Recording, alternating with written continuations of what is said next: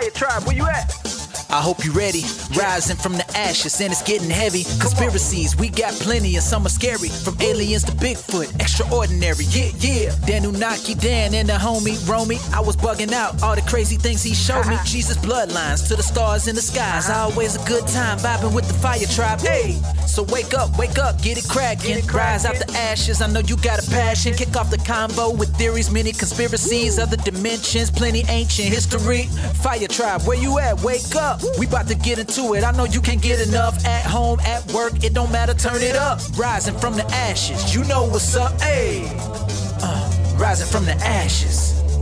Yo, what's up, Fire Tribe? Welcome to Rising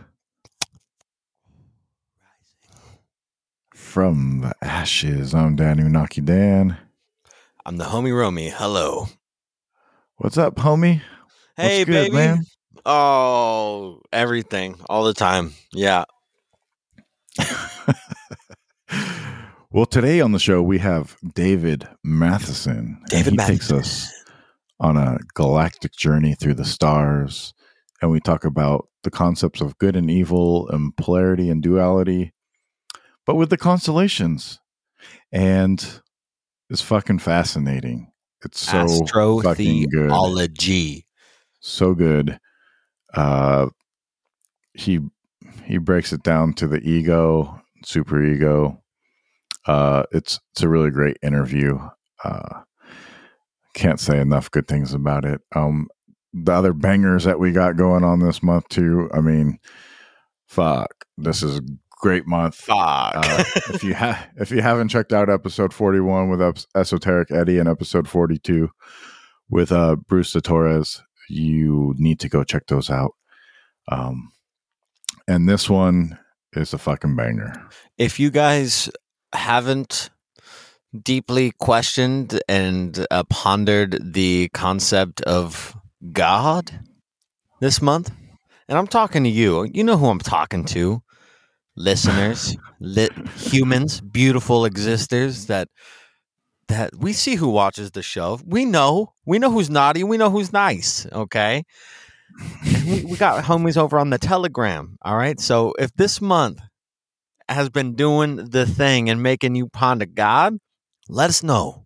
We think about it. Just whatever you want, whatever it is, Yeah. whatever type of any sort of thoughts that come up at all, just go over to Telegram and just write it down real quick. Just be like, pow. yeah We love it. We want to hear it. We want to hear it. And we love you guys. So we want to hear what you guys also think because you're brilliant, smart motherfuckers. So just tell us. we love you. Thank you so much. yeah also check out the telegram go jump in the telegram chats also check out the patreon Oh, yes. roman uh just put it up for three bucks three dollars So to get the cheap. patreon right now Wow. so cheap. Jump on the Patreon, three dollars. You get all our new solo shows and extra bonus shows. Uh, you can't afford not to.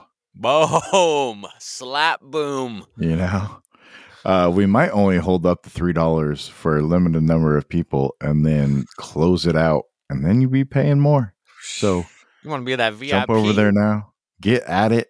On. Uh, trying to form out that base fire tribe. The ones, the homies that are down from day one. Tried and true. You know, yup. you know, yup.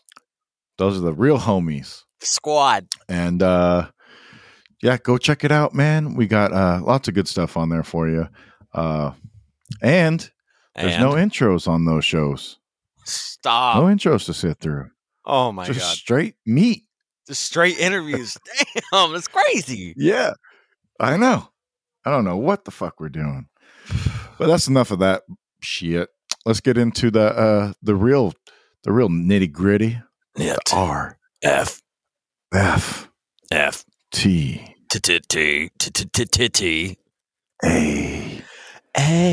News.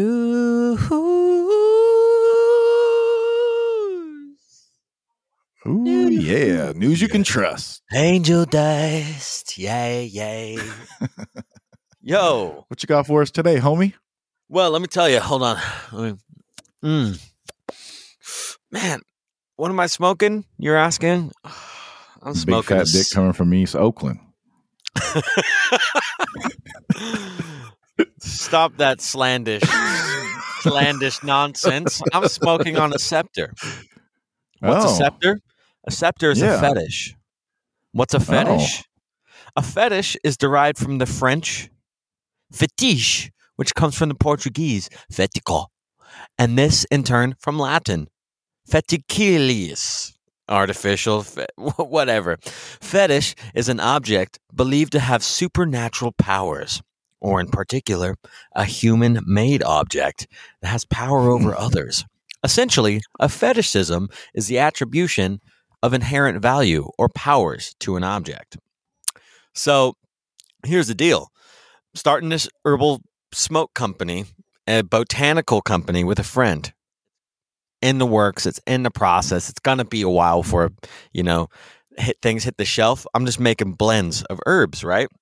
And I brought this on the show a couple times, and I'm me smoking these things. And uh, in this one, we got uh, a bunch. This is my dream blend, my dreamy dream blend. Mm. Ooh. Uh, 300% mugwort, Mugwort. one 100% lavender, blue vervain, lemon verbena, marshmallow hmm. root, and Oh. raspberry leaf, chamomile, Alright. and California poppy. Oh. And then I take this tincture and then I double boil off all the alcohol and I add honeycomb and vanilla. And then you add that to the herbs. And then you put it in the paper and you smoke the paper, right? Um, and so I'm trying to get artists to make a logo and do these things because I'm terrible at logo. Dan knows I'm fucking terrible at logos. like I'm so bad at logos. I I have great ideas, but uh, God fucking forbid I do any sort of visual art. Um, I like to do the the music, but visual art is not my fucking thing, right? Um, so I was talking to my one of my exes who's an amazing artist, and I said, "Hey, you know, I want to uh, hire you to do this. You know, no, don't cut me any homie deals. I want to hire you as an artist to make this logo for me, right?" And she says, first thing she says back, and this is classic. Why she should never go to your ex for business. Jesus, what's wrong with me? but uh, I was just like, yeah, Scepter Smokes, right? I sent her a couple designs that I had, and she's like, she, she's like, Scepter like doesn't make sense. Like no one knows what that is, and you want things to be catchy and marketing, and you want it to be easily grasped the, the you know the eyes. And I was like, I was so kind of, I was kind of set back by it, honestly. I was a little bit hurt, a little set back, um, because I know it's not true. I know that Scepter Smokes is a great fucking name. And what I want it to do, Dan, is I want it to inspire people to look up these things, right? We're creating a product that is is real. I want to create real things for real people. Like I'm never going to create something that will askew the humans away from the true nature of being. And through these herbs entering your body, right?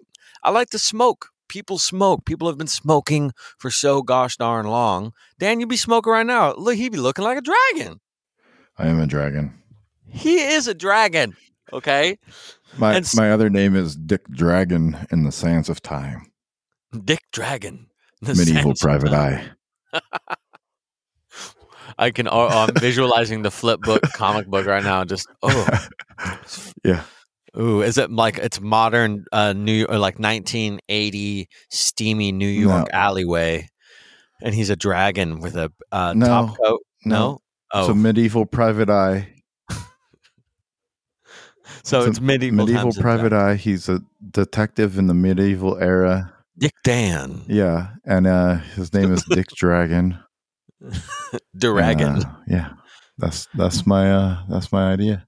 Dick Dick Dragon. Dragon through the sands of time. He said, "Dick Dragon, Woo! That's some good shit. He thought that one out. Uh, and so, anyways, I, you know, I, I love scepters. They're cool. And then I started just looking. I mean, to go back to the earliest um, interpretations of human existence, right? Like through hieroglyphs in ancient Egypt and Sumer, you know, and um, Aztec gods have scepters. Like there's always some sort of scepter being held by a deity or a god and and then it extends further out to us where humans have held scepters. There's the royal scepters. There's you know so you have the you have the connection. Anyway i think it's i thought it was fucking great name right? So she she hits me with that. I was like so does that mean you don't want to make it or what? And then she didn't respond to me for like 24 hours and i was just like whatever. So i found another artist. Anyways labels are coming y'all.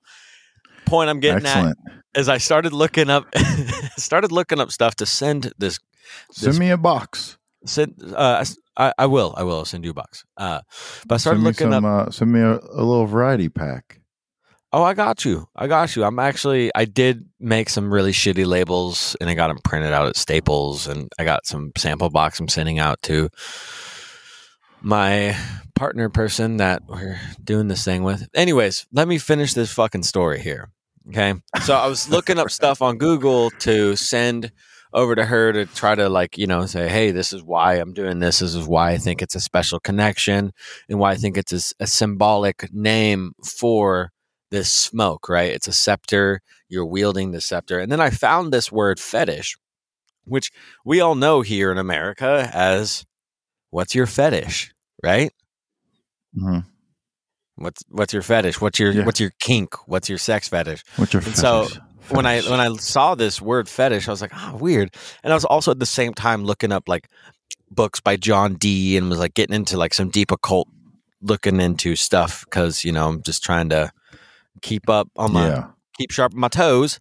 And uh, then I was like, whoa, that's so cool. I I just, I just felt like it was um it was meant to be at, at, this time that I found this word fetish. So I'm just going to give a little uh, background and history. Um, on it, and then I'm going to jump over to an herb, and then I'm going to pass it off to you. So here we go. History on the word fetish from Slickypedia, from Dick Dragon in the Sands of Time. My and his slippery friend Slickpedia. Initially, the Portuguese developed the concept of the fetish to refer to the objects used in religious practices by West African natives. The contemporary Portuguese fetico may refer to more neutral terms such as a charm, enchantment, or abracadabra, or more potentially offensive terms such as juju, witchcraft, witchery, conjuration, or bewitchment. The concept was popularized in Europe circa 1757 when Charles de Brosses used it in comparing West African religion to the magical aspects of ancient Egyptian religion. Later, Auguste Comte employed the concept in this theory of evolution of religion, wherein he posited fetishism as the earliest, most primitive stage, followed by polytheism and monotheism. However, ethnography and anthropology would classify some artifacts of monotheistic religions as fetishes the 18th century intellectuals who articulated the theory of fetishism encountered this notion of descriptions of Guinea, contained in such popular voyage collections as Ramusio's Viaggio e Navigazione in 1550 and De Bry's India Orientalis 1597, Purchas's Hakluytus Posthumus in 1625. Churchill's collection of the voyages and uh, travels in 1732. Astley's A New General Collection of Voyages and uh, Travels in 1746, and Prévost's Histoire Générale des Voyages in 1748. The theory of fetishism was articulated at the end of 18th century G.W.F. Hegel in Lectures of the Philosophy of History. According to Hegel, Africans were incapable of abstract thought. wow. Their ideas and actions were governed by impulse. Therefore, a fetish object could be anything that was then arbitrarily imbued with imaginary powers. In the 19th and 20th century, Tylor and McLennan, historians of religion, held that the concept of fetishism fostered a shift from attention away from the relationship between people and God to focus instead on a relationship between people and material objects, and this, in turn, allowed for the establishment of false models of casuality for natural events. This they saw as religious fetishism or Santa Claus on Christmas Day, and does not consider the birth of Jesus a central problem historically or sociologically. So, yeah, that's uh that's fetishism in a, in a WAP for you. And then I found a sweet book. Um, well, let, let's touch up on fetishism there for a second and this terrible theory of fetishism that was articulated at the end of the 18th century by G.W.F. Hegel. And I'm looking at a picture of this guy right now. George Wilhelm Friedrich Hegel was a German philosopher and is considered to be one of the most important figures in German idealism and one of the founding figures of Western philosophy, with his influence extending to the entire range of the contemporary philosophical issues my problem with these, you know, Western occultism and you know magic and all and these you know characters like John Dee and Crowley and stuff is for this exact kind of instance. According to Hegel, Africans were incapable of abstract thought, and their ideas and actions were governed by impulse, and therefore a fetish object could be anything that was arbitrarily imbued with magical powers. I mean, it's just like I get it, right? They're not as, you know, intellectually as ramped up as, you know, some of these, you know, German philosophers, but also they haven't been growing up reading the German philosophies. They're not given the same background. So the narrow mindedness of these types of, you know, people like G.W.F. Hegel and other philosophers of the Western movement, that's kind of like my big issue with it other than that, I kind of vibe with a lot of the, you know, the stuff of Hermeticism and the other Western philosophies. Man, stem out of that. But other than that, it's just like, man, you know, give the fucking Africans a break, dude. Like, you kidding me? They're amazing and they have other beliefs that you don't. Get over it, bud. yeah, man. Fucked up. Yeah. Uh, why, why don't you go with hippie sticks? I liked hippie sticks. Oh my god, he doesn't like scepter smoke. Oh my god. Okay, like I'm gonna need. Scepters. I'm gonna. Scepters what? is cool. No, no, no. You know what? You know what? I'm gonna let. I'm gonna let y'all decide. If you are listening to this and you're in the Telegram chat, let me know what you think. Scepter smokes or hippie sticks? Because I'll tell you what, my business partner right now is not gonna like us switching names this late in the game. So, but I would like to hear you guys' feedback, and it's probably gonna stay scepter smokes. Um, because we're having five different flavor blends tapped to the five different Mhm. elements. Okay, earth, air, water, fire, and ether, and Ah, uh, and then they're going to be tied to five major arcana of the tarot deck. So each pack that you buy is going to have a tarot card slipped in there with the symbolic rever- uh, representation of the herbs to that. So it's all deeply intertwined. I'm telling you guys, it's very important. And Wow. Friend who she's like deep into you know the tarot and uh, a lot of that kind of history and she's a woman so she has this deep divine feminine uh you know knowledge that you know just doesn't encompass uh, uh, my Mosley self sometimes, and it's good to have this partner um, here for this product because I think it's it's it's better represented that way um, a lot of times. And um, and anyways, so here's another thing. Okay, I want to let you guys know about a magical fucking thing called Polyrhachis ant extract. Okay, Polyrhachis is a family of ants, and I started taking this herb. Okay, they call it an herb in China. It's called the herb of kings. Okay, so I started pairing this with pine pollen, right? And if you go and slide over onto Patreon, you'll see that I just interviewed the CEO of Lost Empire Herbs, where you can buy this amazing product. And I'm just going to read the article that they have about the benefits of this uh, product um, off of lostempireherbs.com. Polyrhachis ant extract is a natural supplement used by the people of China for many centuries. Despite the fact that there are more 150 there are more than 450 ant species only Polyrhachis has been officially approved by the China Ministry of Public Health studies have shown that Polyrhachis ant extract contains 8 amino acids which have a direct influence on energy levels and endurance and besides amino acids, this supplement is rich in iron, calcium, vitamins B12, B2, and B1, as well as zinc. The good news for those looking to increase and maintain their muscle mass is that Polyrhachis ant extract contains around 67% of protein. Deeper analysis revealed that ant extract also contains some hormones and steroid like substances and traces superoxide dismutase, which is considered to be a very strong antioxidant, and adenosine triphosphate, in charge of energy transfer. Furthermore, anti-inflammatory properties come from the polyractide or polyra- uh, polyractide and polyractide, as indicated by German research in 2009.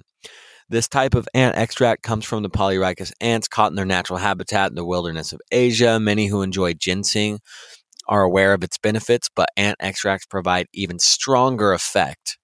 And it's why it's called the herb of kings. For this and other reasons, ant extract belongs to the same group of tonics like astragalus, reishi mushrooms, ginseng, and some of the most prominent benefits of Polyrhachis ant extract are increased vitality, better circulation, and replenished qi. It is known to regulate yin and yang and has anti aging properties and improves sexual function through increased libido and fertility. It is likewise useful in those suffering from insomnia, stress, and constipation. From a scientific point of view, Polyrhachis ant extract is in charge of increasing the amount of DNA and RNA in human cells which is one of the most powerful ways to slow down aging and speed up tissue rejuvenation. It is used in more serious conditions like hepatitis B by fortifying the immune reaction. Yeah, um, that's it. That if you guys want to look up more about Polyrhachis ant extract, I highly recommend you do it. I take it, and I feel fucking great. I'm not gonna lie. so yeah, and look how normal Roman is. yeah, you want to be normal like me? Eat ants.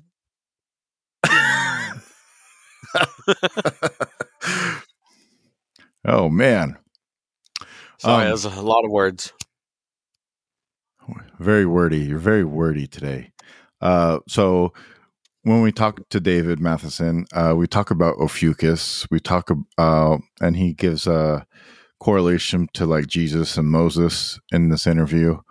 Uh, and and when he was talking about Ophiuchus, I was looking up on the internet uh, what constellation is opposite of Ophiuchus because there's a lot of adversary talk. You know, the moon is the adversary to the sun, Satan is the adversary to God. So I was wondering, like, what is the opposite of Ophiuchus? And when I looked it up, it was Osiris. And I was like, oh, well, that's really fucking interesting. And so I uh, looked up some like Osiris versus Ophiuchus type shit. And I found this article right here that comes from graveworm.com and it's uh just not an author it's just the the site. Uh it's ophiuchus as asclepius. Um don't know if i'm saying that ni- name right but a s c l e p i u s asclepius that's how i'm going to say it the greeks equated ophiuchus the serpent wrestler with Asclepius, their god of medicine, who used snakes in healing rituals. The staff of Asclepius, with two snakes entangling it, is to this day used as a symbol of medicine. But Asclepius was not the originator god of healing. In Western myth, the first such deity is Isis, the Egyptian goddess of healing.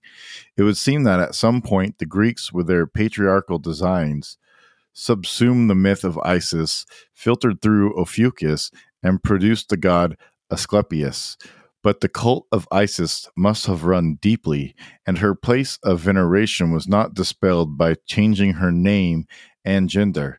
Thus, in a final fit of patriarchal wisdom, the Greeks expunged her from the rightful place in the zodiac, thereby reducing what had become their own god of healing to a mere footnote to the tales from Mount Olympus. It is true that the Greeks needed to remove one of the original 13 constellations from the zodiac, defined as those constellations on the ecliptic and through which the sun passes in the course of a year, in order to accomplish their desire to have each sign rule for an even 30 degrees of sky. But when they would choose Ophiuchus Asclepius over Scorpio, can only be because of his goddess origins in Egypt. As one of the most powerful deities on par with Osiris and Thoth, all of whom answered only to Ra. Asclepius enters prominence in Greek myth with the death of Orion, Orion the great hunter having already been blinded by uh, Oenopion for ravaging his daughter Merope, was later cured with the aid of Vulcan and decided to instead dwell with Artemis, goddess of the hunt, who is associated with the moon and the Roman goddess Diana. Unfortunately, Orion rapes one of her followers. Some say he raped Artemis herself. So she sends the scorpion to poison him, which it does, killing him. Enter Asclepius, pupil of Chiron, who is able to cure him of the scorpion's poison and thus resurrect him.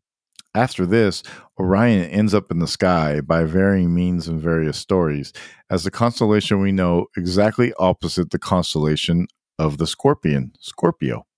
That cad Orion from his new height then spied the seven Pleiades and began to covet them. Asclepius part in the Orion myth is short, but far from insignificant.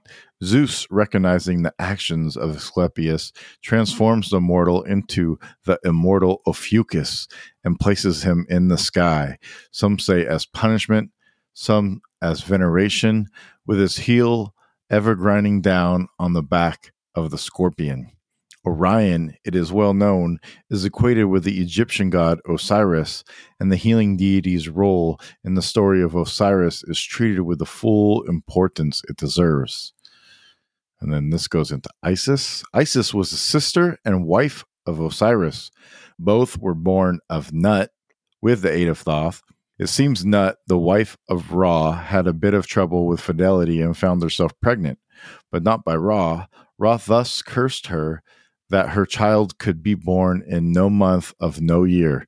At this point, Thoth, another of Nut's lovers, steps in and plays a game akin to checkers against the goddess of the moon, winning from her the 72nd part of each day of the 360 day year, creating five days that were no month of no year. Nut is then able to deliver Osiris on the first of these days, and Ra's curse is broken. She then gives birth to Horus on the second day, followed by Set, Isis, and uh, Nephthys, on the remaining days. Osiris grows up to be the great civilizer, the god who brought agriculture and civilization to Egypt, eradicating cannibalism from the land. He decides to then spread the arts of agriculture and civilization to all the lands of the world and sets off, leaving his wife, sister Isis in charge. This enrages his brother Set, who conspires with 72 other to kill Osiris. Set and his conspirators trick Osiris into climbing into a coffin, at which point they seal it and hurl it into the Nile. Upon hearing the news, Isis consults Thoth and he advises her to hide the papyrus by the river, lest they come for her next. In order to protect her, he sends seven scorpions to accompany her. At some point in the form of a hawk, Isis finds Osiris' corpse, and their brief reunion, reunion creates Horus. Unfortunately, Horus, son of Isis, is stung and killed by one of the scorpions. Ra, taking pity on her, sends Thoth to her aid, and he teaches her a spell that will heal her son.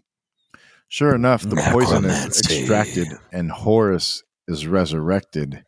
In the meantime, the body of Osiris in its coffin floats out to the sea and comes ashore in Byblos, where a sycamore tree sprouts and encases the coffin. Isis hears of this and goes to reclaim her husband's body, which, after some trouble, she succeeds in doing.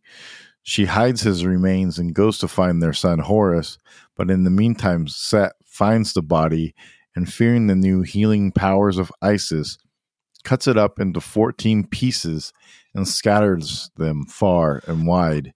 Eventually, Isis is able to recover 13 of the pieces, leaving a shrine at every place she found one. The 14th piece, his genitals, was, however, eaten by a fish.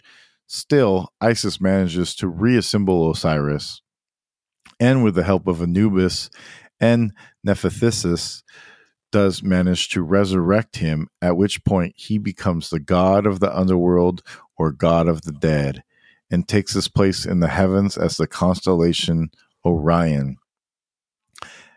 At the time, Orion set at sunrise on the winter repeat solstice. that last part again. Sorry, sorry, sorry. Just like the sentence before uh, putting Orion into the stars, please. Sorry, thank you. Okay.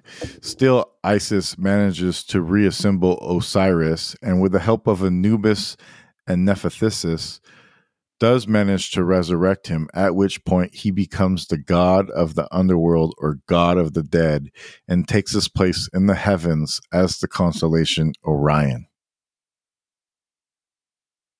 Fuck yeah! All right, so let me just really quick. I'm going to stop you right here. I'm just going to pause you. I'm just going to I'm just going to interject real quick because this Okay. story is one of the first stories, one of the first Egyptian stories I had heard. Right? Because I was always Uh-huh. really like, like obsessed with Osiris. I was like, who is this Osiris character? And why Yeah. he's so cool, you know? he's got so much history, and he does. He's got a lot of fucking history. Granted, he and uh, but I just thought it was really funny that uh, well, uh, there's symbolism there with the, the number 13 and then there being supposedly 13 and sometimes 12 Mhm. zodiacal signs. But I was wondering with the number 14 if that was going to, but look, it said the, the balls were swallowed by the fish, which is Pisces, The penis. the testicles. Uh, ISIS is recover. Uh, ISIS is able to recover 13 of the pieces, leaving a shrine at every place she found one. The 14th piece, his genitals. Genitals. So I, I personally thought testicles, and the first thing I thought was Nut is his mom is uh, the goddess of the sky, the Egyptian goddess of the Yeah. sky, and so it's like nutless Orion or Osiris. So Orion is Osiris without balls. And go on, please. Okay. Uh, at that time, Orion set us set at sunrise on the winter solstice, thereby symbolically entering the underworld to be reborn as he rises uh, heliacally on the summer solstice. Uh, Ophiuchus as Isis. There can be little doubt that Ophiuchus is Asclepius. In fact, most sources that recount the myth of Ophiuchus begin by explaining that she was the Greek god Asclepius, uh, then go on to recount his story. But why Asclepius changed names when Zeus made him immortal is not clear. It could be that the constellation he became already had a distinct name and character, Ophiuchus, which is now lost to history. The name change at least seems to allude to the fact that the Greeks simply hijacked a much older myth and retooled it to their own needs. The Ophiuchus, literally in Greek, snake bearer, is Isis, also is of little doubt. Both Isis and Asclepius gained notoriety by resurrecting a person struck down by the poison of a scorpion. They both also resurrect the same god under different names, who is to become the constellation Orion. Snakes also feature prominently in stories of the two healing deities, as does the goddess of the moon. In many ways, the Greek myth of Orion and Asclepius seem to be a ragged echo of the tale of Osiris and Isis, filtered through millennia and the politics of place and time. But most compelling to declaring Ophiuchus Isis is Ophiuchus's position in the sky.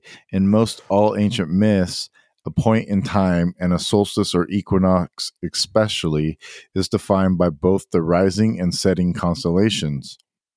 Fittingly, as Orion Osiris dies, sets at sunrise on the winter solstice, Scorpio does rise, but with Ophiuchus on its back, rising uh, he- heliacally and as Scorpio dies when Orion rises heliacally in the summer, Ophiuchus also is setting, driving the scorpion down into the underworld beneath her.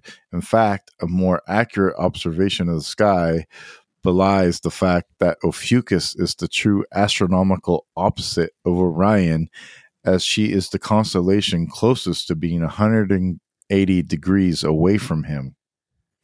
So, saying in myth the opposite of Osiris, Orion, god of the dead, was none other than Isis, goddess of healing or the living, thus, astronomically as well as mythologically, Isis is certainly Ophiuchus. Wow. Uh, yeah, it's crazy. Fascinating. Fascinating. Uh, so then, missing Ophiuchus, given the roles of Ophiuchus, Isis, and the Scorpion when linked to the tale of the Osiris Orion, it doesn't take much logic to see which sign should be expunged from the zodiac. If indeed one must go, surely that creature which killed Orion and slew the offspring of Osiris should be denigrated the rubbish heap of myth, unworthy of mention. Instead, the Greeks removed Ophiuchus, a goddess of the living who could resurrect the dead, and left in the villain, a mere animal. The only reason for so doing, as stated earlier, seemed to be the origins of Ophiuchus as the powerful and wise Egyptian goddess Isis, the mother, goddess, and protector of Pharaoh, did not sit well with their new patriarchal outlook on the world. We feel she should thus be restored to her former glory, not only to retain the original concept of the 13 constellation zodiac, but also to retain the memory of her and her contributions to humanity. I'd be interested Uh, to uh, talk to David strictly about this exact thing Yeah. because I mean we go into this, you know, in the latter half of the interview as we start to break down Yeah. Ophiuchus, but we do it on a on a on a on a more of an actual spiritual path um yeah. as opposed to a mythological path. So, but granted, like it's all in there, but we start getting pretty deep and spiritual at the end of this conversation. For sure, man. Um, yeah, it's it's so super interesting um, that Ophiuchus would be Osiris because you know we also often talk I- about Isis. the loss of Isis. the goddess. Yeah, Isis. Uh, we often talk about the loss of the the goddess and uh, the removal of the thirteenth zodiac and how thirteen applies to the letter M and the letter M applies to Mary and Mother and all these other things and uh, we talked about it with uh, the bloodlines and the the Templar being executed on the thirteenth, um, and how the thirteenth Friday the thirteenth is a divine feminine day because of Freya, and the thirteen is the M, so it's divine, and so it's very interesting that they chose to get rid of this, and it's also the healing, and it's also the female, and that's a lot of the things that we're missing in the world today, is all this fakeness with the synthetic healing and bullshit and uh big pharma ruling everything and plants and herbs being demonized as satanic or some stupid fucking shit like that um so it's super interesting that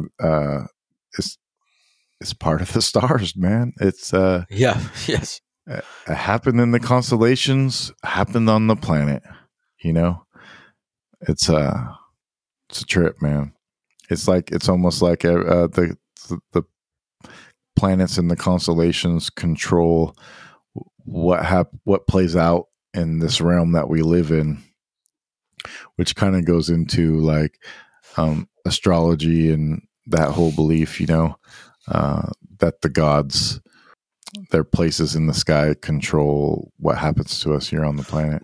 Well, yeah, that's the, that's the mythology stories is kind of astrology playing out in a physical sense. You know, if they were to mm-hmm. describe energetically what's happening to society through astrotheology or whatever by studying the stars at that time, then it then it is kind of an interpretation of that.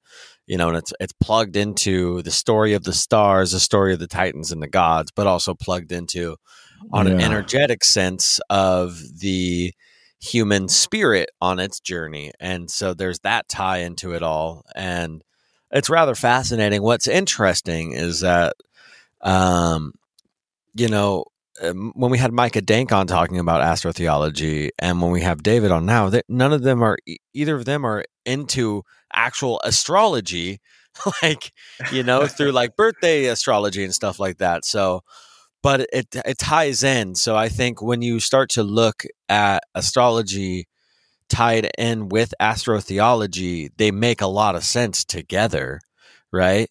And then that would yeah, that makes would sense. Yeah, go ahead. Yes, yes, yes. It's crazy. It's I was going to say it. It also makes sense that you know, um, a lot of these stories that we get are just astrological stories. Uh, they held high importance because of whatever happened in the sky was going to happen here. So if you knew what was going to happen in the sky, you could predict what was going to happen on the planet. So they kept these stories around. So that's why uh, you know the whole thing with um, uh, the flamingo guy, flamenco, flamenco, flamenco, no L. Don, Don Flamenco from Mike Tyson's Punch Out. Uh, uh, you know, he talks about the missing thousand years because he compares all these things and he gets uh, like the same consistency. But I think it's Anatoly maybe they're Flamenco. just they're just using the same mess over and over again and and using different names in them, and that's kind of becomes the history uh, because that's what we find because that, they held that in such high importance and it's and and so I know it kind of makes me wonder about that and it makes me wonder about a lot of things really but as it should. uh, that's what it's. That's what all this is for. Is to yeah make us all wonder. Like we're not fucking. We don't have the answers, but we're sure as shit finding them out together, baby.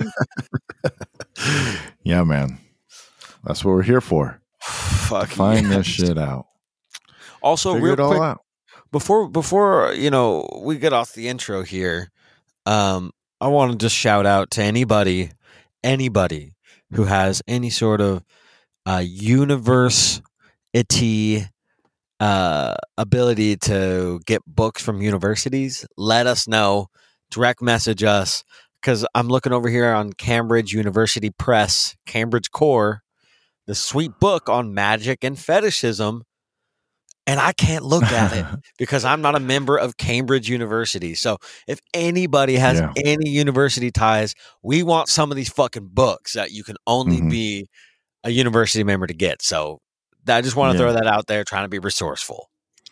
yeah and anybody that uh thinks they want to come on the show or has something cool to say uh hit us up too uh or if you think somebody else would be a good guest on the show let us know uh you know if there's any artists out there that want to do art for shirts for us or talk to us we can work out a business plan like that Yes. uh, hit us up about that. Also, uh, you know, the things, the things, the things.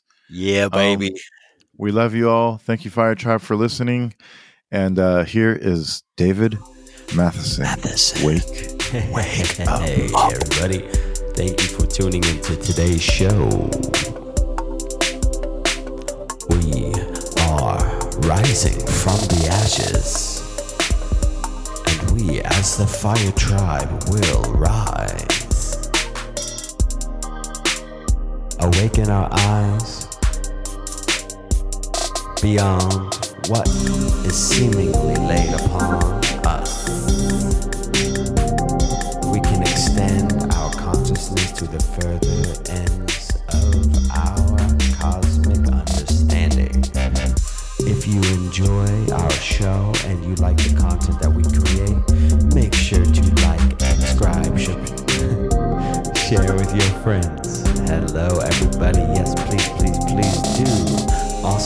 us on Instagram at RFTA Podcast.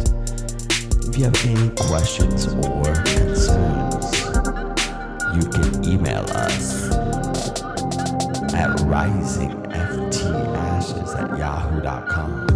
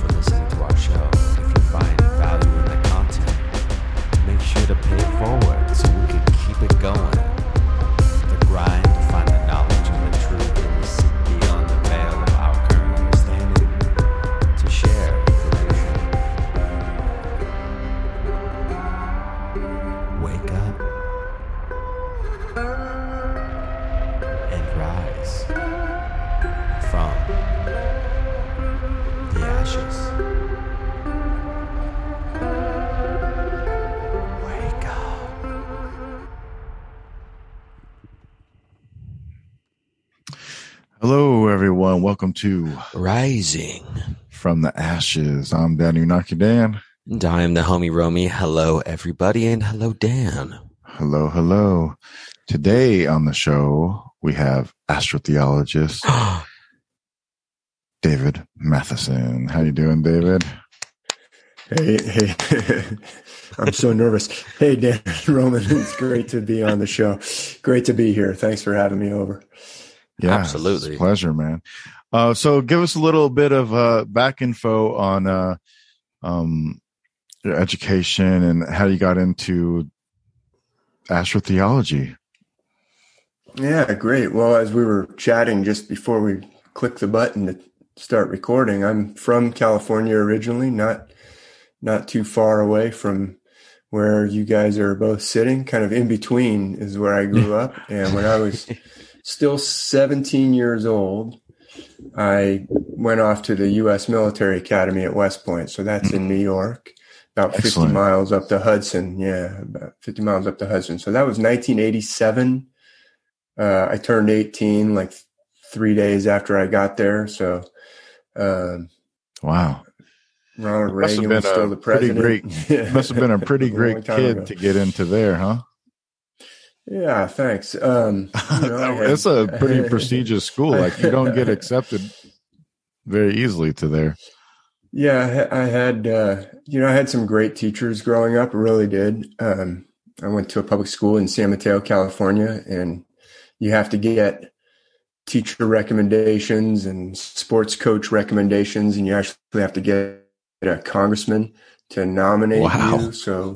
Congressman Tom Lantos, yeah, Tom Lantos uh, put, put me on his list to go there, and he, he's passed away now. But um, you know, I'm grateful to all the people who helped me go there, and uh, you know, it was a great. I met a lot of really amazing people that I'm still friends with uh, while I was there. And so, after you go to the military academy, then you're in the army for. Uh, you got a five year commitment, at least at the time. I don't know how it's all changed since then. This is obviously a long, long time ago. The Cold War was still going on. Um, and, uh, and then I was in the infantry, so I, I became an infantry officer. I went to the 82nd Airborne, which is in North Carolina, and uh, spent a lot of time at Fort Benning, Georgia, which is the home of the infantry. And I was also stationed in Texas at Fort Hood, and I had the opportunity to go back and teach at West Point. So um, just to round it out, you know, you asked about education, so I got to go back and teach at West Point, which was a fantastic opportunity. After kind of after your first assignments, first you're a platoon leader, then you're a company commander, and then you get to kind of branch out into other things. So I decided I wanted to go back. I had some really fantastic professors at West Point, so I wanted to go back, and they and they kind of helped me to get back there. And so West Point sent me to Texas A&M for grad school. So I had opportunity to go there and get a master's degree in literature. And um, so I was teaching in the yeah, I was, I was teaching in uh, the Department of English and Philosophy at West Point. So so it was really it was really uh, just a great experience. I'm really grateful for that experience. Obviously, there's good and bad in everything in the army. Um, the army's no different there. Mhm. But uh, what was I going to say about Texas A&M? I mean, that was a great experience too. And I uh, I wrote my thesis on Beowulf uh, Oh. and and uh, Ooh, Old English. Old English literature. Yeah, like the poetry of Old English. And Old English is so different from what we speak as English today. It's not Shakespeare. Shakespeare is like early modern English. There was there was Middle English before Shakespeare, and you can hardly understand that. That's like mm. Chaucer, Chaucer, and Canterbury Tales and stuff. And if you don't have a translated version of that, without a lot of educational focus on Middle English, you're not going to be able to read it. And then Old English mm. is even uh, different still. So what we're living in, in fact, I'll just finish with this thought. We're living the the the language of English that we speak is like a ruin of three or four different languages, but they're in they're in collapsed form. So like Old English, the the nouns actually inflected. So a stone, if if you throw the stone, it'll be stana. It'll have a different ending than if the stone rolls off the hill as the subject of the sentence and hits you in the head, then it's the subject. Then it's just stan. And so they they changed even the nouns, mm. and we we just have a remnant of that with our pronouns. Like if you say I hit the dog, that's a different pronoun than the dog bit me. You change it. The only place we change it still is in the pronouns, but they used to change it in every single noun. They did all the the verb, you know, inflections that changed like Spanish or even more like Greek. They even had a different verb um, form for if two people did something rather than three people did something. So it'd be a different verb. Anyway, it's really complicated. And what we have is like a collapsed ruin of all these different languages that feed into English. I could go on and on about it, but that, um, can, I, can I ask a question on that really quick? Yeah. Sure. Um, so that's okay. So you have like the Germanic root language, right? Which is where, where English is stemmed from, Old English, mm-hmm. and now what we have mm-hmm. from our broken societal uh, language that we have now as English. Um, and then you have, uh, you know, the Latin based language. And, mm-hmm. uh, but you have like the Vatican, which is like in the middle of those, right? Like it's kind of like a blend of, of those languages. Like it's interesting because they, uh, are like, you know, in my opinion, you know, kind of like the leaders of some of the, the new world order situation that's going on and just thinking about root language, which is something that we, you know, try to depict a lot of these um, stories and everything. They have like it's just fascinating just to to trace it all back. But what's your opinion on on like the the blending of the Germanic and the Latin based languages and if that question makes yeah. any sense at all. It's a great question. There's some there's some really interesting theories that oh, you know, English was constructed in order to you know, do mind control over you hmm. and like the word you. I've heard some very, you know, interesting, although I haven't researched it. So I would say speculative. Maybe there's evidence, but sometimes some things are speculative. But uh, yes. for instance, people will say, oh, you know, the word you is calling you a female sheep because a you yeah. is a female oh, sheep. So every yeah. time say that, you know, um, it's magic, which magic is you know spells germanic seems is, like it would have some sort of strange occultic ties to it you know some sort of weird ugh yeah well and and sometimes people think that or say that well it's all to enslave you but actually uh, an author i like very much alvin boyd kuhn wrote a book called the esoteric meaning of the alphabet or something. It's something similar to that. I, ah. Esoteric, esoteric yep. meaning of the alphabet. And he gives all these amazing uh, examples and analysis that show that it's really uplifting. It's not, it can be used just like martial arts can be used to bully people or to protect, you know, people yeah. from, from what's bad. I believe that these powerful esoteric systems can be used to uplift or to downpress. So, um, yeah, language is so important, and uh, everything that I'm researching about the myths is arguing that they are using a coded language, an esoteric celestial language of metaphor. And language at its heart is really metaphor. It's metaphor to get an idea from my skull over to your ears and into your processor. How am I going to get that idea there? I have to use tricks. I have to, I mean, because it's hard. Even mean, mm-hmm. we find that out in the army, you get, you're like, what are you guys doing up on that hill? I told you to take that hill over there. And no, no, no, that's not what you said. You said, and like the message just gets mixed up so easily that we have to use these techniques to try and get it across to someone else. And it's magical if you can even get an idea from one head to another head. Um, but wow. you know, specifically, specifically, yeah, we have Old Norse is uh, close, uh, Old Frisian. There's, um, you know, Old English is sounds much more like German, like the Lord's Prayer. I'll say a little bit of the Lord's Prayer in Old English. It starts out Fader Ure.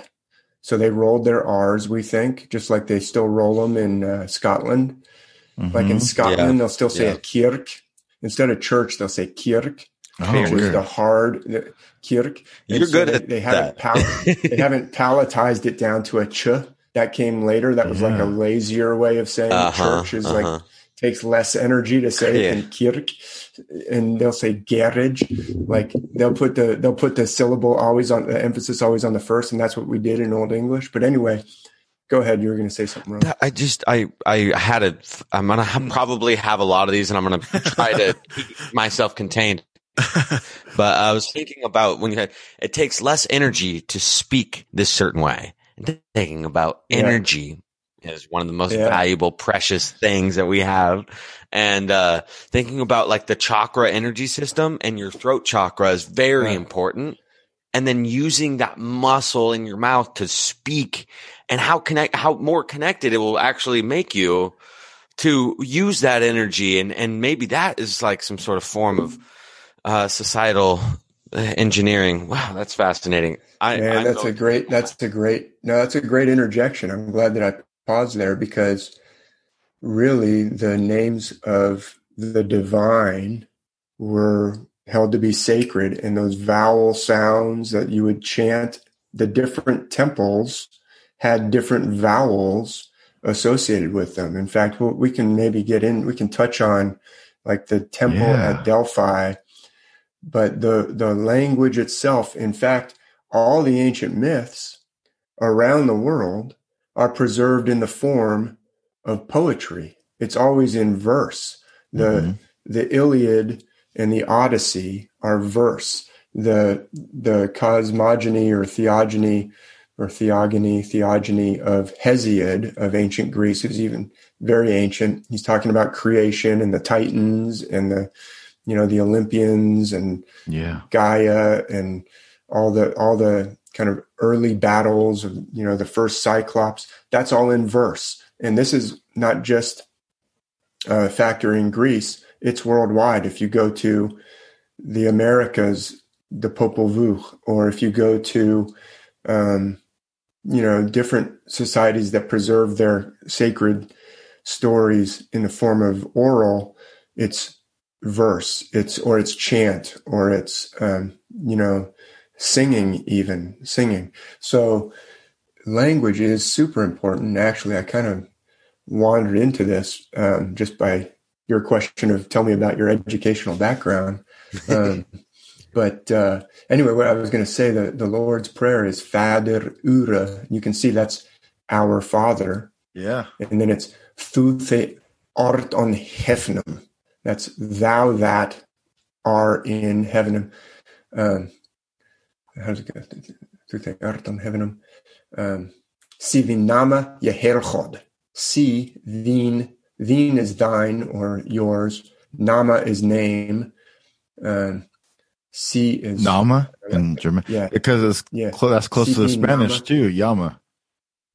Yeah, Yamar. That's right. Um, that's interesting. And um, yeah, Sivin Nama means so thy name. Yeherchod means hallowed or holied.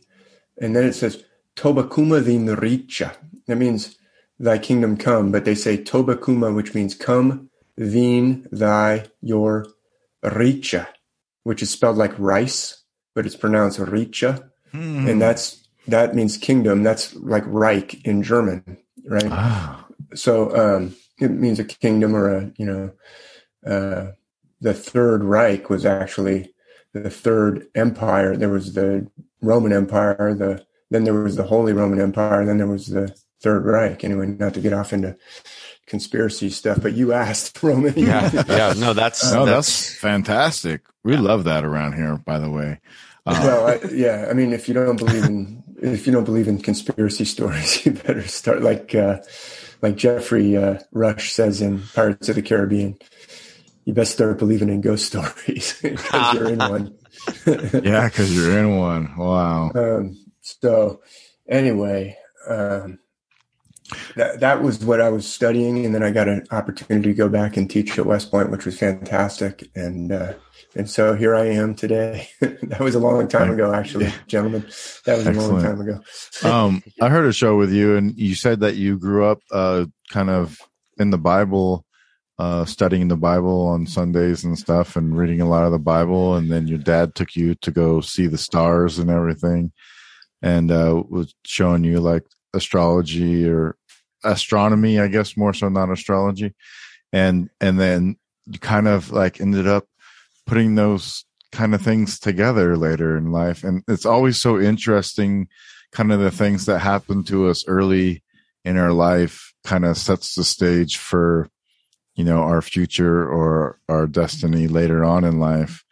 And uh, so, yeah, if you could talk a little bit about that, that'd be awesome too.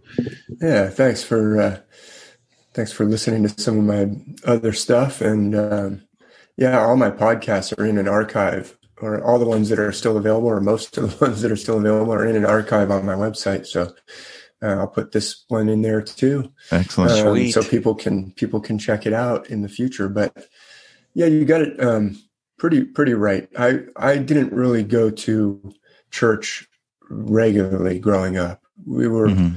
we did go to church, but it was more casual or more. Um, it wasn't strict. I was not brought up in a strict literalist um, kind of upbringing growing up in California that you might you know there are there are people in all over the you know all over the country that are deeply influenced by that. But it was really in the army that I became much more um, aggressive strict virulent about my um, I really kind of dove into Christianity. And it was a it was it was as a result of a few things questioning things about myself like why why am i so messed up? You know why do i say those kinds of things to my girlfriend even when i don't want to? Or you know things like that. Like what's wrong with me? And important Uh, questions and to ask. yeah. And uh, so i was searching like a lot of people are. Yeah. um, in fact i would say even going to west point is a kind of a searching um, kind of signing up for a pretty intense program like that and i continued signing up for more intense programs um, you know like ranger school and, and things like that. But um, because you're looking for something something actually inside yourself. And it's the same thing i believe that people when they turn to the ancient wisdom of any tradition they're looking for something. They're and and i was looking for something and so i dove really hard into literalist Christianity became basically like a born again. You know, I got baptized again, even though I was baptized as an infant. That kind of that kind of thing. Like as an Mhm. adult in the army, and the army has chaplains, and you know, at the time I was wrestling with all these things. I was in the 82nd Airborne, so I was jumping out one side of the airplane. I was one of the, I was the, for a while. I was the officer who jumps out first the personnel officer for the battalion to make sure that you find everybody after the jump because you're jumping at night. You got to get accountability that everybody went. Who's still on the plane? Is who's missing? Who might be hanging in the trees somewhere that you got to go find? The chaplain would jump out the other door first. So it was my position in the battalion jumped out one door first, and the chaplain jumped out the other door first because the chaplain had to get there if someone was mortally wounded on a jump to assist them, you know, in their transition to the next world. That was that's the idea. So he and I were always jumping at the same time. We we were in the same kind of. So I was talking to him about all these issues, and you know, he said, "Well, you have to understand this," and you know, help me out with a lot of a lot of things. But basically, I became a literalist Christian and became, you know, even more and more severe as I went along.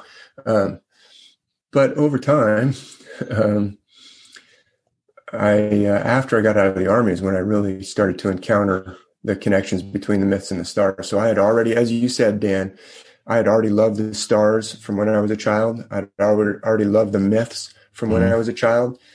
Um, and I didn't have any problem loving the myths, but believing that, well, the Bible is true and all these other myths are myths. Um, but later, after I got out of the army, uh, I encountered the work of Graham Hancock, whom you guys may know of. Graham yeah. Hancock. Oh, yes. Of course. And, uh, yeah. And, and he, uh, he's on the Pantheon. Yeah. He wrote a book. well, for sure. He's, uh, just a, a, towering, you know, intellect and voice. Yeah.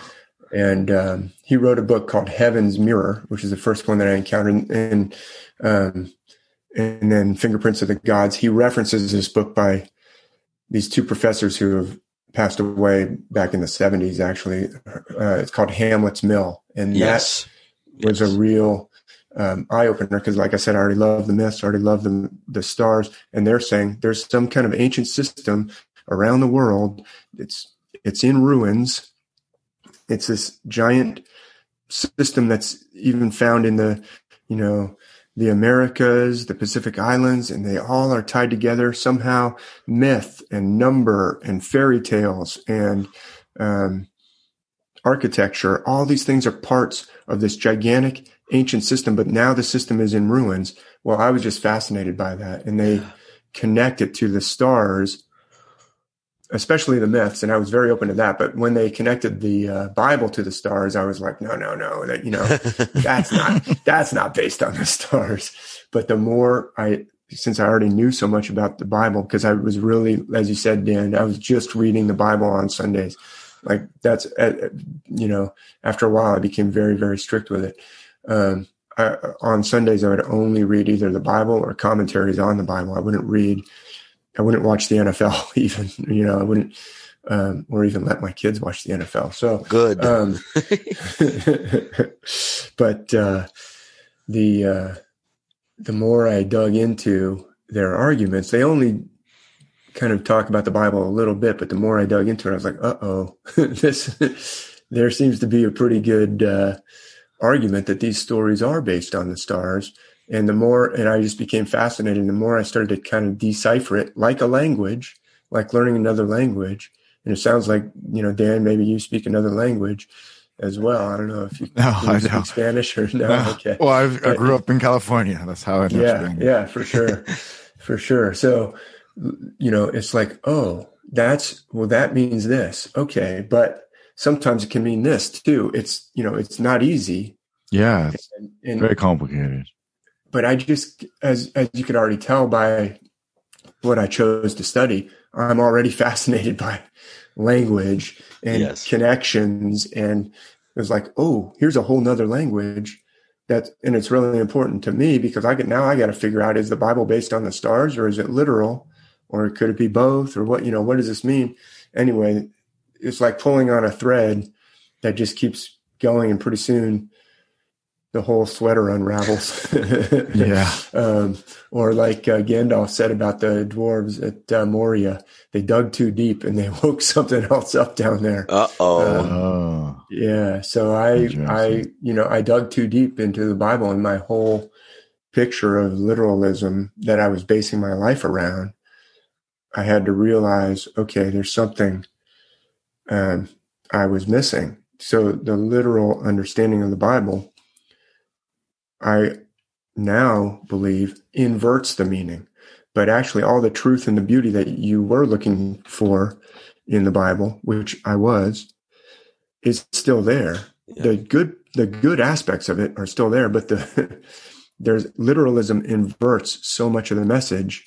That all the bad things, basically, that we think of as associated with, oh, you know, the idea that my faith is right and everyone else is wrong that comes from a literalistic understanding. Once you understand, once you actually understand it, you realize the Bible is based on the exact same system as the Maya Popol Vuh, as the Norse myths, as the Hindu. Greek myths, ancient India. Yes, exactly. All the way around the world, China, Australia, Africa, the, the sacred traditions of the Americas, all the different nations of North America, they are all using a celestial metaphor system that is the same system around the world that actually unites everybody. But literalism tends to divide everybody. Like, oh, mm. I've got it right and nobody else does. Mm-hmm. Yeah. That's an issue. that we're trying, that's, those are the walls that we're trying to break down around yes. here. Uh, we're not saying that any one religion is right and that what you believe is wrong, but just understand that you're one and the same with everybody else and not not to judge them or not to fear them. Uh, that's what's dividing us apart, and we need to come together. So you can have your own belief system without having to hate on other people's belief systems. Yeah, very well said, and and I think it's a beautiful. Um, you know, I, I was at first very resistant uh, to this idea, but I I have some quotations that over the years I've latched on to that I like very much, and one of them again by Alvin Boyd Kuhn uh, his last name is spelled K U H N. Alvin Boyd Kuhn. Uh, he lived from I think 1880 to 1963, or it might be 1885 to 1963. Alvin Boyd Kuhn, but he said the sacred scriptures of the world are a thousand times more precious as myths than as alleged history. And I mm. really, I really believe that they are uh, this is absolutely an ancient treasure that was given to all the different cultures of the world. These sacred traditions that they have, they were given for a positive purpose. I know there are there are some people who believe that oh, you know, this is all to enslave humanity and get them to, you know, dig gold for the Anunnaki, right, Dan? yeah. all to get you to be enslaved. But actually, I don't I don't see it that way, and I've you know, I've wrestled with that and come up with the evidence that I believe shows that it's actually for the benefit of men and women. But it can absolutely be twisted and used for the harm of men and women, just like really good psychology should be for healing people. But you could use, if you know psychology really well, you could use it to sell toothpaste. Not that that's harmful, but you could use it to also mess people up. You could use it for psychological warfare. Okay, how are we going to demoralize the people that we're categorizing as the enemy? How are we going to break them down using, you know, let's get the best psychologists we can and really terrify people or really traumatize people. That that's horrific, but that's how good things can be used to harm people too. Washington I, must I have will... a politician on staff, or oh, Washington yeah. must have a uh, a philosopher on staff. Yeah. I think, well, that's the thing is, uh, there's deep philosophies that are, you know, tied back to the ancient ways that our government, though it seems modern and it is modern, obviously, right? It exists now. Uh, but, uh, you know, they're tie, they tie all of the foundations of everything that we know here in modern world to ancient philosophies. And it's just, I think at the base level, like, you know, there's not a lot of that understanding, but the higher up you go, you know, you have ties to, you know, skull and bones and these, uh, these, these more occultic, um, uh, societies or what have you, and they run on ancient philosophies. So I think though, I think there's always the philosophers there in the government, like you said, Dan. Absolutely.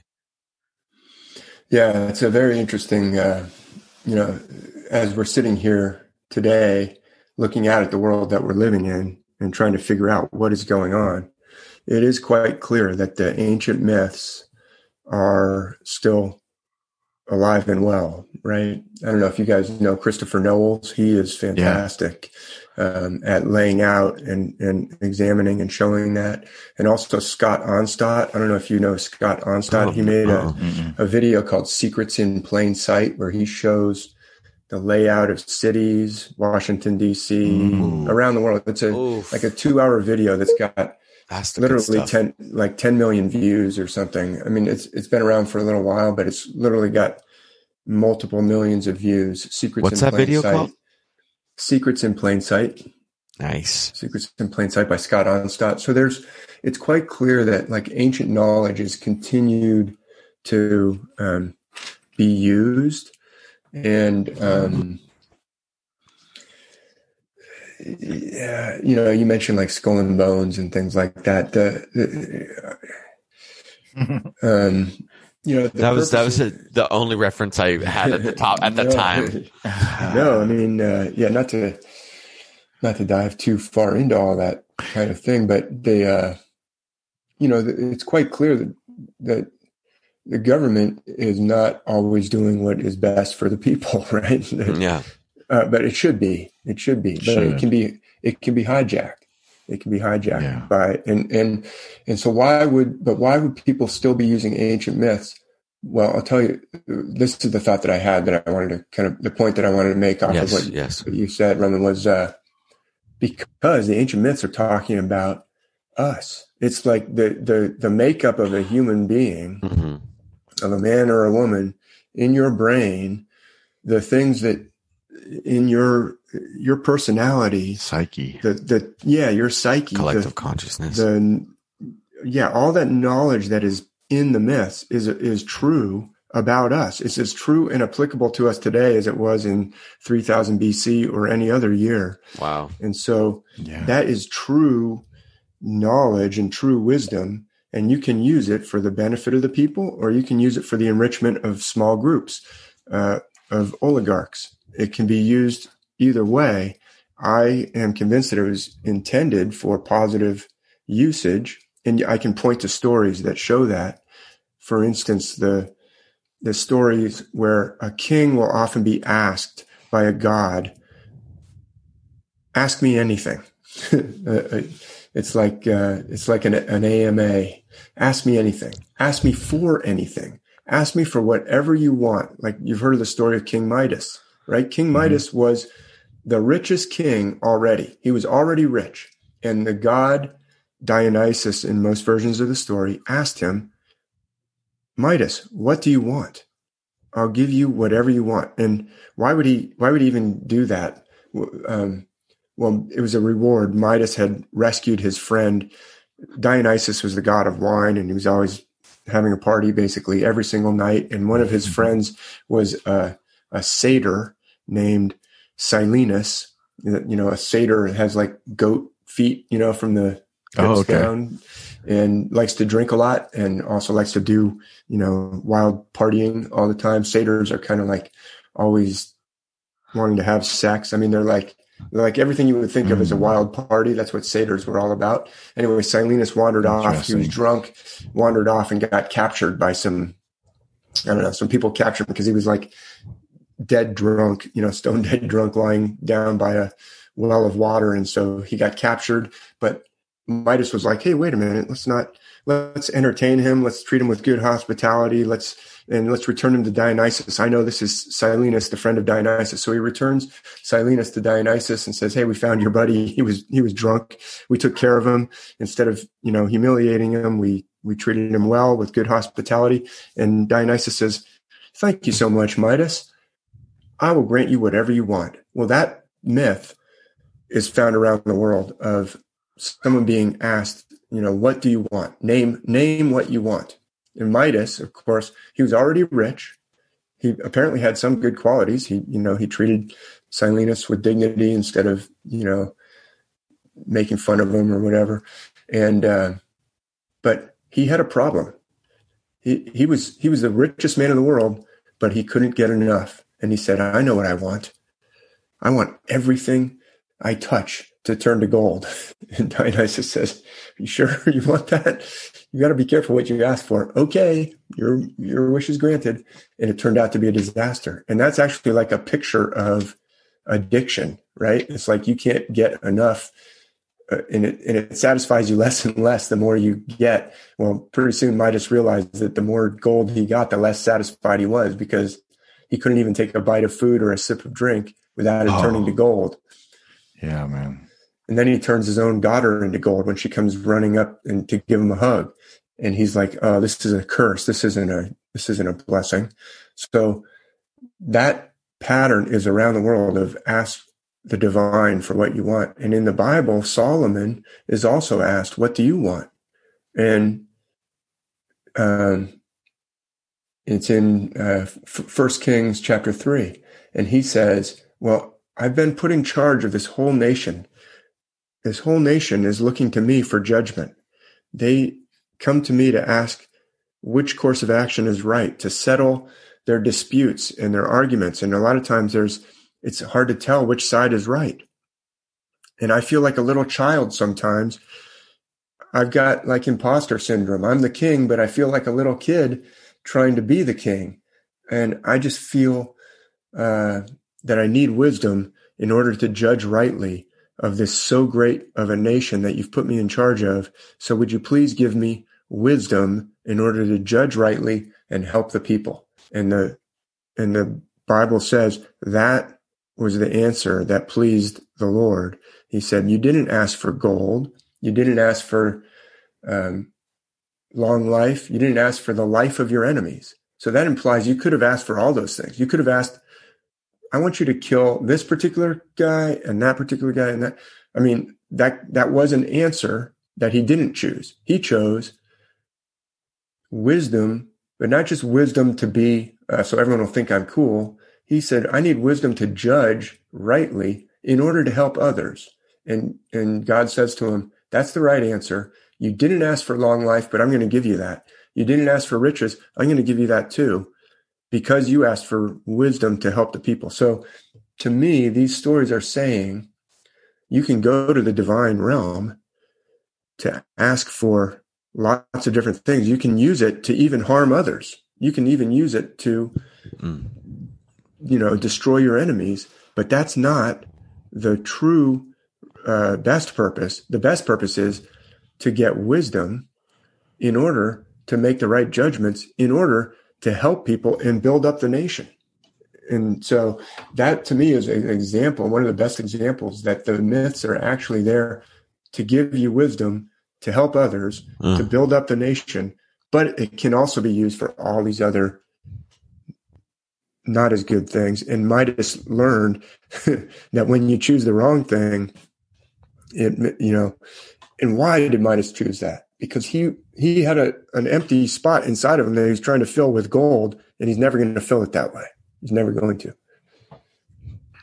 Greed. Yeah, yeah, very greedy. It's terrible. That kind of led into my first question, kind of note that I had was um, like how does astrotheology fit into the current modern paradigm? And that, that, that, that definitely sums it up a little bit. But, uh, you know, it's obviously very, very deep and beautiful, but does astrotheology, can you use it to predict anything? Um, like I know the, uh, you know, a lot of these old calendars were tied to predictions, celestial predictions does that tie into um, the myths as well? Were they using myths and the celestial calendars to tie these predictions in together? Do you know? Yeah, that's a great that's a great question. I like I like um, I'd like to kind of take tackle it in the order that you asked it. So at first you said, how does astrotheology apply to daily life? And you continued on to what I would call divination or, you know, getting answers or prophecy. predicting, as you said, yeah, prophecy. And all the ancient myths have discussions of divination, including the Bible. There's divination in the Bible of using different sticks or lots, casting lots and things like that, which is very similar to how the I Ching uses yarrow stalks, which is a type of a you know a plant reed to to divine and and in cultures around the world they still if you go into a temple in taiwan today for instance you can um, get some different kind of half moon shaped uh, pieces of metal and cast them down on the floor and the way they fall will give you an answer of either yes no or you get kind of actually what they call a smirk which is like the gods are just smiling in a kind of a smirking way, that's your answer. And you're like, well, what does that mean? well, that's divination. Okay. So astrotheology specifically how does it apply to us today? Um, as I said, when I started to see that the Bible was also based on the stars, I was fine seeing that the myths were based on the stars, but when I really started to realize that the Bible is all based on the stars, and we can talk about what that means. What does it mean when I say based on the stars? I mean the characters in the Bible are related to specific constellations. Moses crossing the Red Sea can be seen in the heavens. The Adam and Eve's story can be seen in the heavens, and there's specific references in the text that point to specific constellations to where the more I dove into it, the more I realized the characters themselves are based on the constellations. It's not that it was a literal person, man or woman, who did that. It is all based on stars. So it's all metaphor. So I had to wrestle with what does it mean then? If that's the case, what does it mean? Does that mean it's not true? People will say, wait a minute, are you telling me that the story of Moses isn't true? No, I'm not saying that. It's profoundly full of truth, but it's not literal history. It's not literal parting the Red Sea, literally parting the Red Sea. That can be seen in the heavens. So if that's the case, then it must mean something else. What does it mean? Then Mercury or of, Mars or something red. I'm not sure. the Red Sea. Yeah. Well, actually, Milky Way. A, there, there you go. That's oh, it. Dan's oh. right. I mean, that, I I would argue that's the answer. So the Milky nice. Way has a dark rift across it, a dark rift that goes right across the Milky Way, it's and it's galactic. right next to, yeah, right above the galactic core. That some some cultures call it the birth canal. Galactic vagina. That's what I was going to say. Yeah, yeah, that's right. Yeah, the birth canal. It's also called the Dark Rift. That's an official name of it. The Dark Rift. It could be a game. I didn't know you were a you know hardcore gamer, but you could make a cool game. Dark Rift, massively multiple. Yeah. Uh, wow. going into the dark rift. But right next to the dark rift, there is a constellation. yeah, there's a constellation that is holding out a staff or a rod towards wow. that exact oh. Pathway. That's amazing. So that so people might say, well, okay. What constellation is that? It's called Ophiuchus. Uh, Moses. oh holder. shit! Okay, the I, serpent and the pole. Yes, right. I, like I had it. had the serpent staff. That's right. Oh, That's right. You you did a whole video so, on it, and I wanted. To, I have it in my notes for later so I don't know. Uh, did you want to go in on a well, few? Now? Yeah, so let's super. Well, let me let me yeah let me try and answer your question, and I'll just Start. mention that yeah. Ophiuchus. No, no, it's great um, because this ties into your answer of your question. Is what does it mean? What's it? Its point for us today. I just to summarize, I'm convinced that what these ancient myths are showing, and they're profound. They're multi-layered. So when I say they're about this this is one thing that they're about is a central theme that's running through the myths around the world. Is it the central theme? I don't say that. I say it's definitely one of the central themes is reconnecting with self, who you really are. Like I said at the beginning when I was talking about, I, I dove deeper and deeper into the Bible because I was like, what's wrong with me? Or I was looking for an answer. Um, or even by going to West Point and searching out these kind of more and more intense experiences. I was on the parachute team at West Point. So I was skydiving every day. But not only that, I was sometimes pulling low. Like I would get yelled at by the coaches, like Mathisen, you pull low like that one more time, you're gonna be off the team. Um, it was like adrenaline addiction, kind of. Um, what does that I mean? I don't do, pulling low. That means waiting to open your parachute. you're free falling, oh. right? You're jumping out at 10,500 feet and you're supposed to, it depends on how experienced you are, but you're supposed to pull by 2000 feet if you have a C license or 1,500 feet if you have a D license, things like that. D license, you have to have a certain number of jumps. I have a D license now, but, um, you, you're not allowed to go, below, you're not allowed to free fall below a certain height or your parachute might not open in time mm-hmm. before you hit the ground.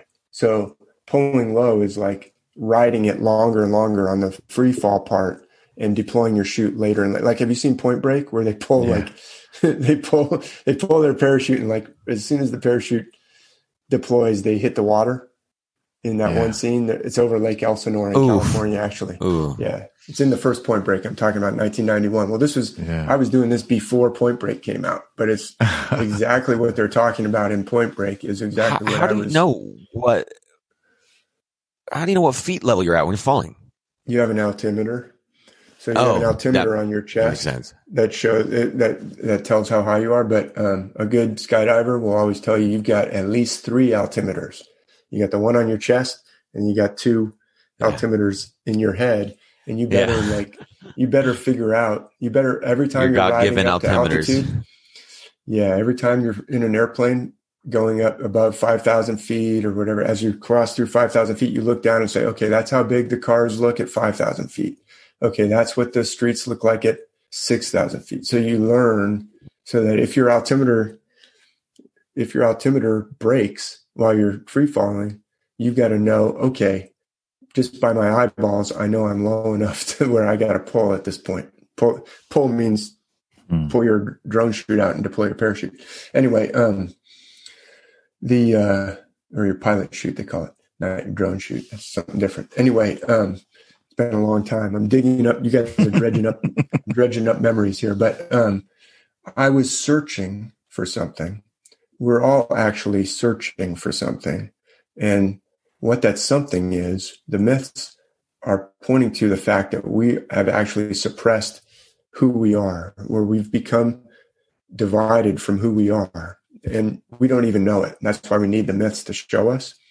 And they show us, they point us towards recovery of that re, that authentic self that becomes suppressed as part of society and fitting in with other people and psychological things like trauma and what's called attachment injury where you know your parents even even if they're trying their very best they can sometimes make you feel like uh, let you down in some way or make you feel like they don't like you at, at a certain moment. And you suppress that you, you turn it inwards as oh i've got to okay my parents my father whom i love you know said something really cruel to me uh, or did something and you turn it inwards like okay i better improve myself. I better fix that part of me in order to not let that happen again. And you start to suppress part of who you are. Um, and it may be that he just had a bad day at work or maybe he he had to go off to work and you felt abandoned but you know he went he wasn't there for you when you needed him and you felt abandoned and you but you turned it into something's wrong with me and you start to try and suppress certain parts of you i'm not i'm kind of making a hash of this explanation now but that's what the myths are actually about is recovery of that authentic part of you that you suppressed.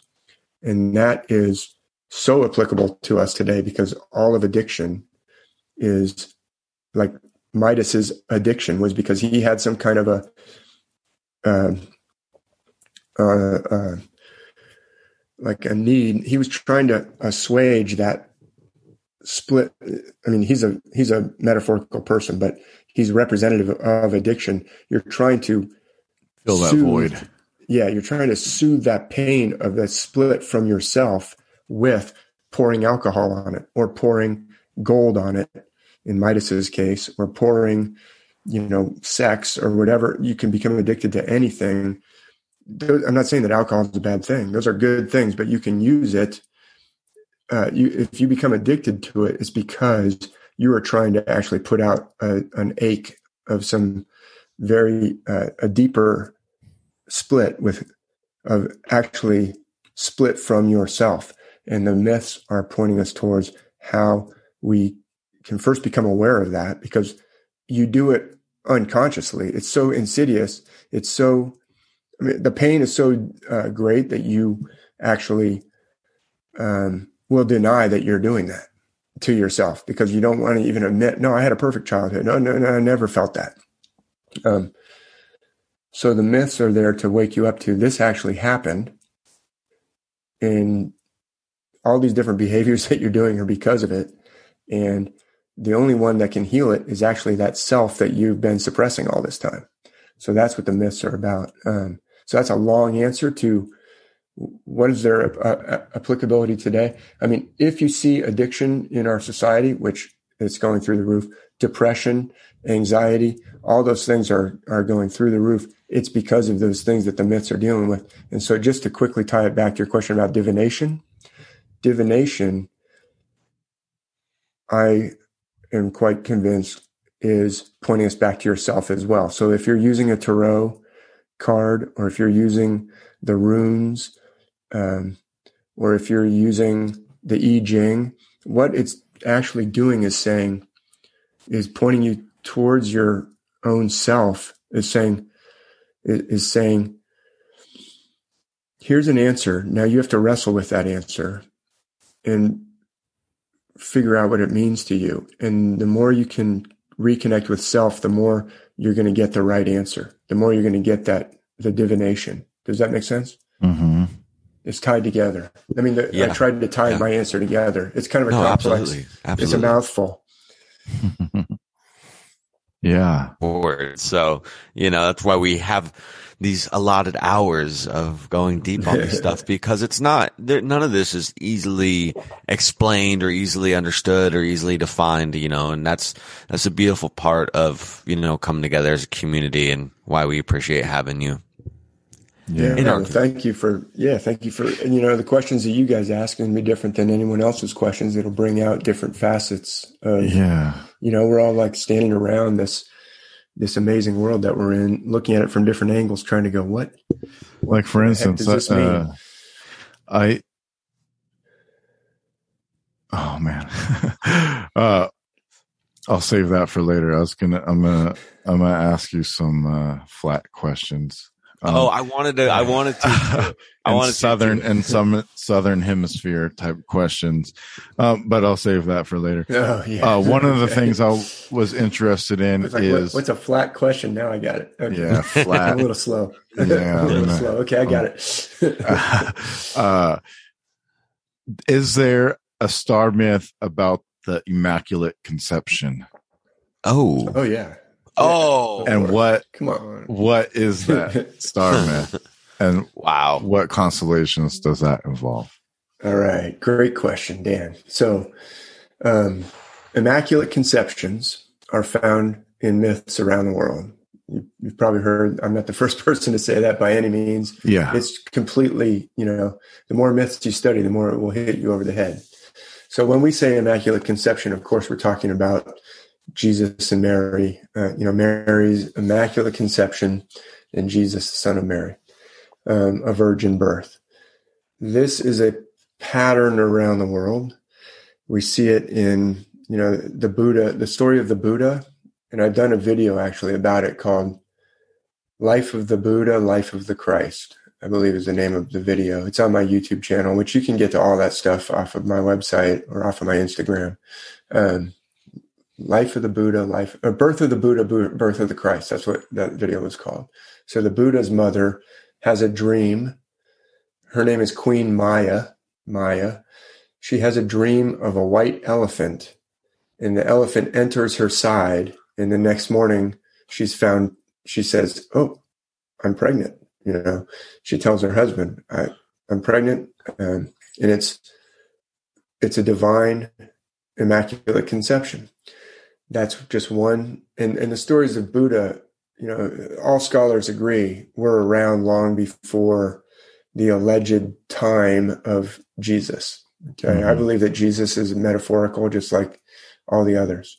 Um, metaphorical, that doesn't mean not true. It means not literal, not historical, but metaphorical, Gnostic in a, in a sense um, energetic too. to teach you something else to teach you something else. So um, but i'll just give a few more examples. In the myths of ancient greece um, perseus for instance is also an immaculate conception. There's a king who is given an oracle. To your point roman the oracles you know will speak in sometimes mysterious ways and they'll tell you the will of the gods. And in this oracle, this king was told, You're going to have a daughter and she will have a son one day who will kill you and take over your kingdom. And he says, Oh, I don't really like that. um, okay. Well, when my daughter gets old enough to have kids, you know what I'm going to do? I'm going to prevent her from having kids. And the way I'm going to do is I'm going to build a underground chamber made out of bronze in some cases or made out of stone whatever she's going to go down into that underground chamber my servants will bring her food and drink and uh but and, and, then she, she'll be locked in there and that way no man can ever sleep with her no matter how beautiful she is. And uh, I won't have a grandson who kills me because I don't want that. I'm going to stop the will of the gods. So she's in there, and the servants, you know, bring her food and drink. She's very beautiful. Her name is Danae or Danae, uh, D A N A E, Danae, and she uh, she's in there in the in the stone box. And one day the uh, the god Zeus says, that is the most beautiful woman. I've just got to sleep with her. You know, he's always, he's always yeah, uh, yeah. Zeus be falling in love with, with, mortal women. yeah. And he says, uh, how am I going to do this? You know, her father's got this plan that no one will ever get to sleep with her, but I'm the god Zeus and I can do whatever I want. And he, and she's got like air holes in the top of the, the stone chamber, like mm-hmm. for the air to come in. And so he turns himself actually into a shower of gold. That's the, that's the actual myth Oh, and there's wow. ancient shower. depictions of it. Yep, yeah, there's ancient depictions of it. All right, keep keep your keep your uh, keep your focus here, Dave. You said and, it. Uh, the, the, ancient myths said it. Anyway, he goes down through the through the air holes. You know, he rains down on onto Danae, and she becomes pregnant. Wow, that's another. Wow. that's another virgin. It's a virgin birth, and and her child is Perseus, who goes eventually to fight Medusa and the Gorgons. But it's so virgin a, because it the god it's from a god and not a physical. It's from man. a god and not a. That's right. It's a divine. Okay, that's, and yeah, also Hercules. Fascinating. Hercules or Heracles. So another pattern in ancient Greece is that there will be twins. One child is the son of Zeus, and one child is a mortal twin.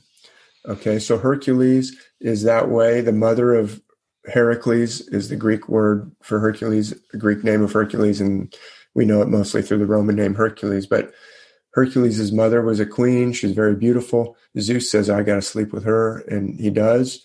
But he makes sure that the king also later on comes in and sleeps with her so that there's no suspicion of the queen. Mm. Uh. You know? So when she's pregnant, nine months later, the king doesn't have any. Uh, doesn't have any suspicion. So actually, the twins will be one child will be the son of Zeus, and that's Heracles, and one child will be the son of the king. And that is Iphicles. And so wow. you have a, div- a divine, one child is actually the son of a god and a mortal woman, and one child is the son of a mortal king and a mortal queen. And that's the same thing with Castor and Pollux, the twins of Gemini. They're also Castor is the mortal son. It was the queen of Sparta in that case, and Zeus turned himself into a swan. Swan. And, yeah. Quit looking at me, descended. swan. Well, yeah, that's right. And uh, and the swan is a the swan is a constellation as well. Okay.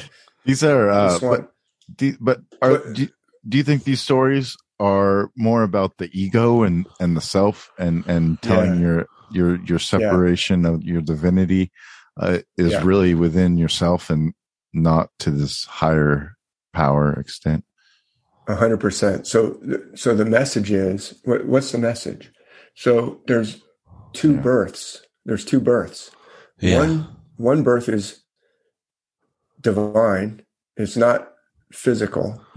Okay. And one birth is mortal. It is physical. Okay. So the twins, one child is a divine it, it's a combination of physical, mortal, mortal and divine. And oh. the other twin, the other twin is mortal. So it's not actually two. The twins aren't two different people. Can Dan, they to interchange? Your, to your point, they swap back and forth at all. well, that's exactly what they do, Roman. It's like the, Jesus and Bursa, uh, whatever his name is. You're thinking Bar- of Barabbas, probably. Yeah, Barabbas. Yeah, Barabbas. Um, it's actually Jesus and someone else, but um, but that's a good thought. Yes. So, but but to your point of could this have to do with the ego or the the us?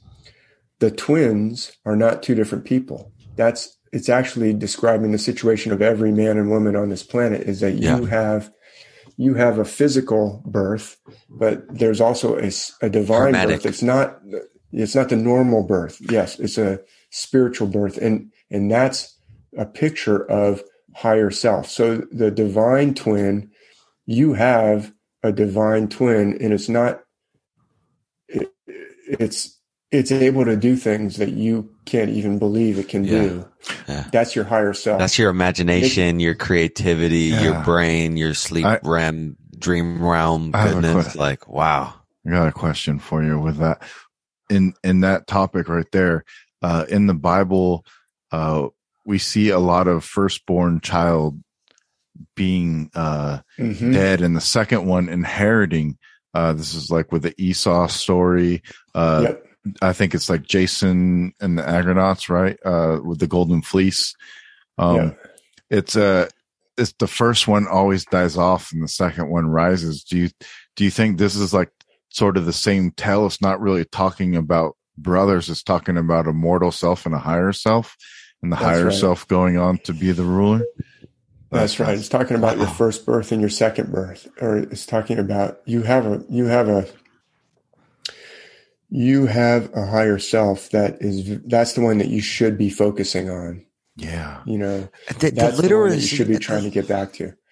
taking everything literally it just butchers it it completely completely butchers the the depth of it that's you know because you just stop right there. When you take something so literally you stop for what it is it's there you know you're done you know? But when you it's just fascinating. I'm sorry. I'm gonna shut up. No, that's great. No, you guys are both making that's I mean, I can sit here and make a video by myself and talk about stuff and you know, that's great, but interacting with other people who have their own life experiences and their own perspectives throws off sparks that are different than just me sitting here talking to a microphone. So that's, you know, you guys are bringing out aspects of things that are really important and that's what your all your listeners are depending on you to ask you know Yeah. to ask Oh, the that's- questions Oh, they're, they're yelling at the microphone like what about this? Uh, so, so, uh, uh, ah, man, Ast- astrologically, what signs are these in the sky yeah also Yeah. that are depicting this immaculate conception? Obviously, right. we So- have Virgo. yeah that's right so dan you're on it so virgo is in the sky a constellation that is known as virgo the virgin so the virgin the constellation itself and a, a lot of podcasts i do show outlines you know i put up but i really like just talking too i, I love Yeah. that we're just doing an audio because um i you know i spend all this time preparing a presentation when it's visual Yeah. and then we kind of go in that direction because it's kind of already laid out so here we can kind of do go wherever but people have to envision it in their mind but they can check out my books and podcasts and blogs where I talk about and show this. But the constellation Virgo, the outline itself is a female outline. But I will caution that all the different constellations play, take on the role of male or female characters in different myths. It's not that Virgo is only ever a female uh, character. She's also a, a, Star Wars fan. Urgent.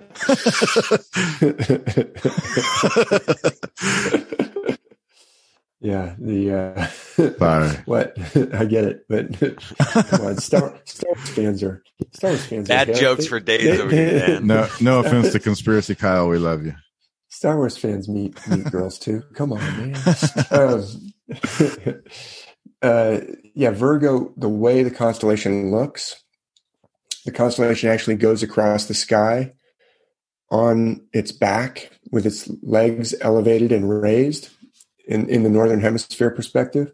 Mhm. Um, depends on where you are on the disc, right? Where the projection is on your flat dome.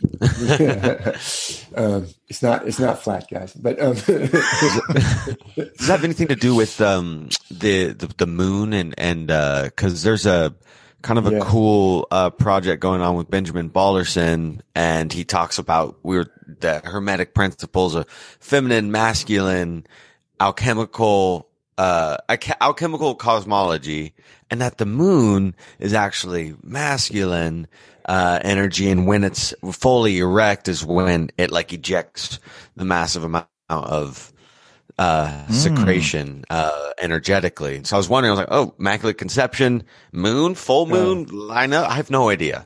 Yeah, well, I don't know about um, in the dark since I haven't I haven't studied his theories. Um, but I thought you were going to say, does it have anything to do with the moon? Because there's a uh, a passage in Revelation 12 where it says, "And the moon was at, at, her feet. I saw a woman in travail. Travail meaning in labor, getting ready mm. to give birth. Oh, and the moon was at her feet, and the crown of stars at her head, or uh, stars.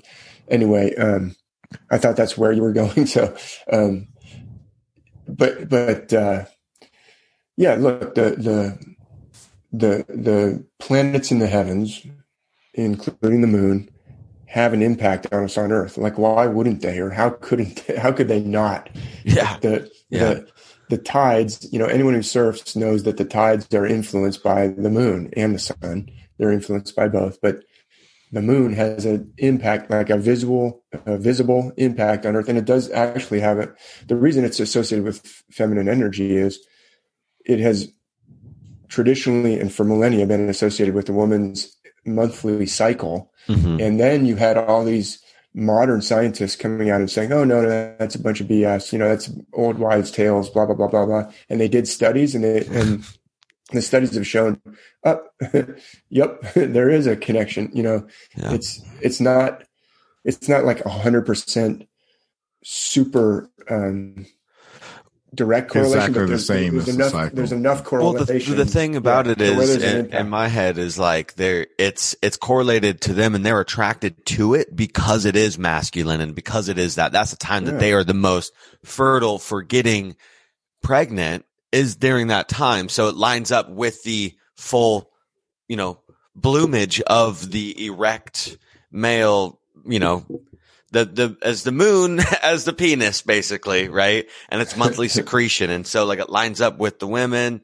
And I'm sure outside of humans, it also lines up to a lot of, you know, the way that the, the, the, um, you know, trees would even, uh, have their, their uh, pollen drift off and the, the way that nature works harmoniously and mm-hmm. completely synchronizes with itself. Like outside of human understanding, everything is connected to the moon and the stars and is affected. Absolutely. Isn't, isn't no doubt. plant that only blooms in the moonlight? Probably. That sounds amazing. I think there is. Yeah. I don't actually know. I mean, I, all that stuff's interesting. It's not, um, you know, it's not something I'm going to uh, speculate on. Yeah, speculate. Oh yeah, I, I, haven't really dug into it, but um, the, there there is no doubt in my mind that we are impacted by cycles and we're connected to nature and we're connected to the universe.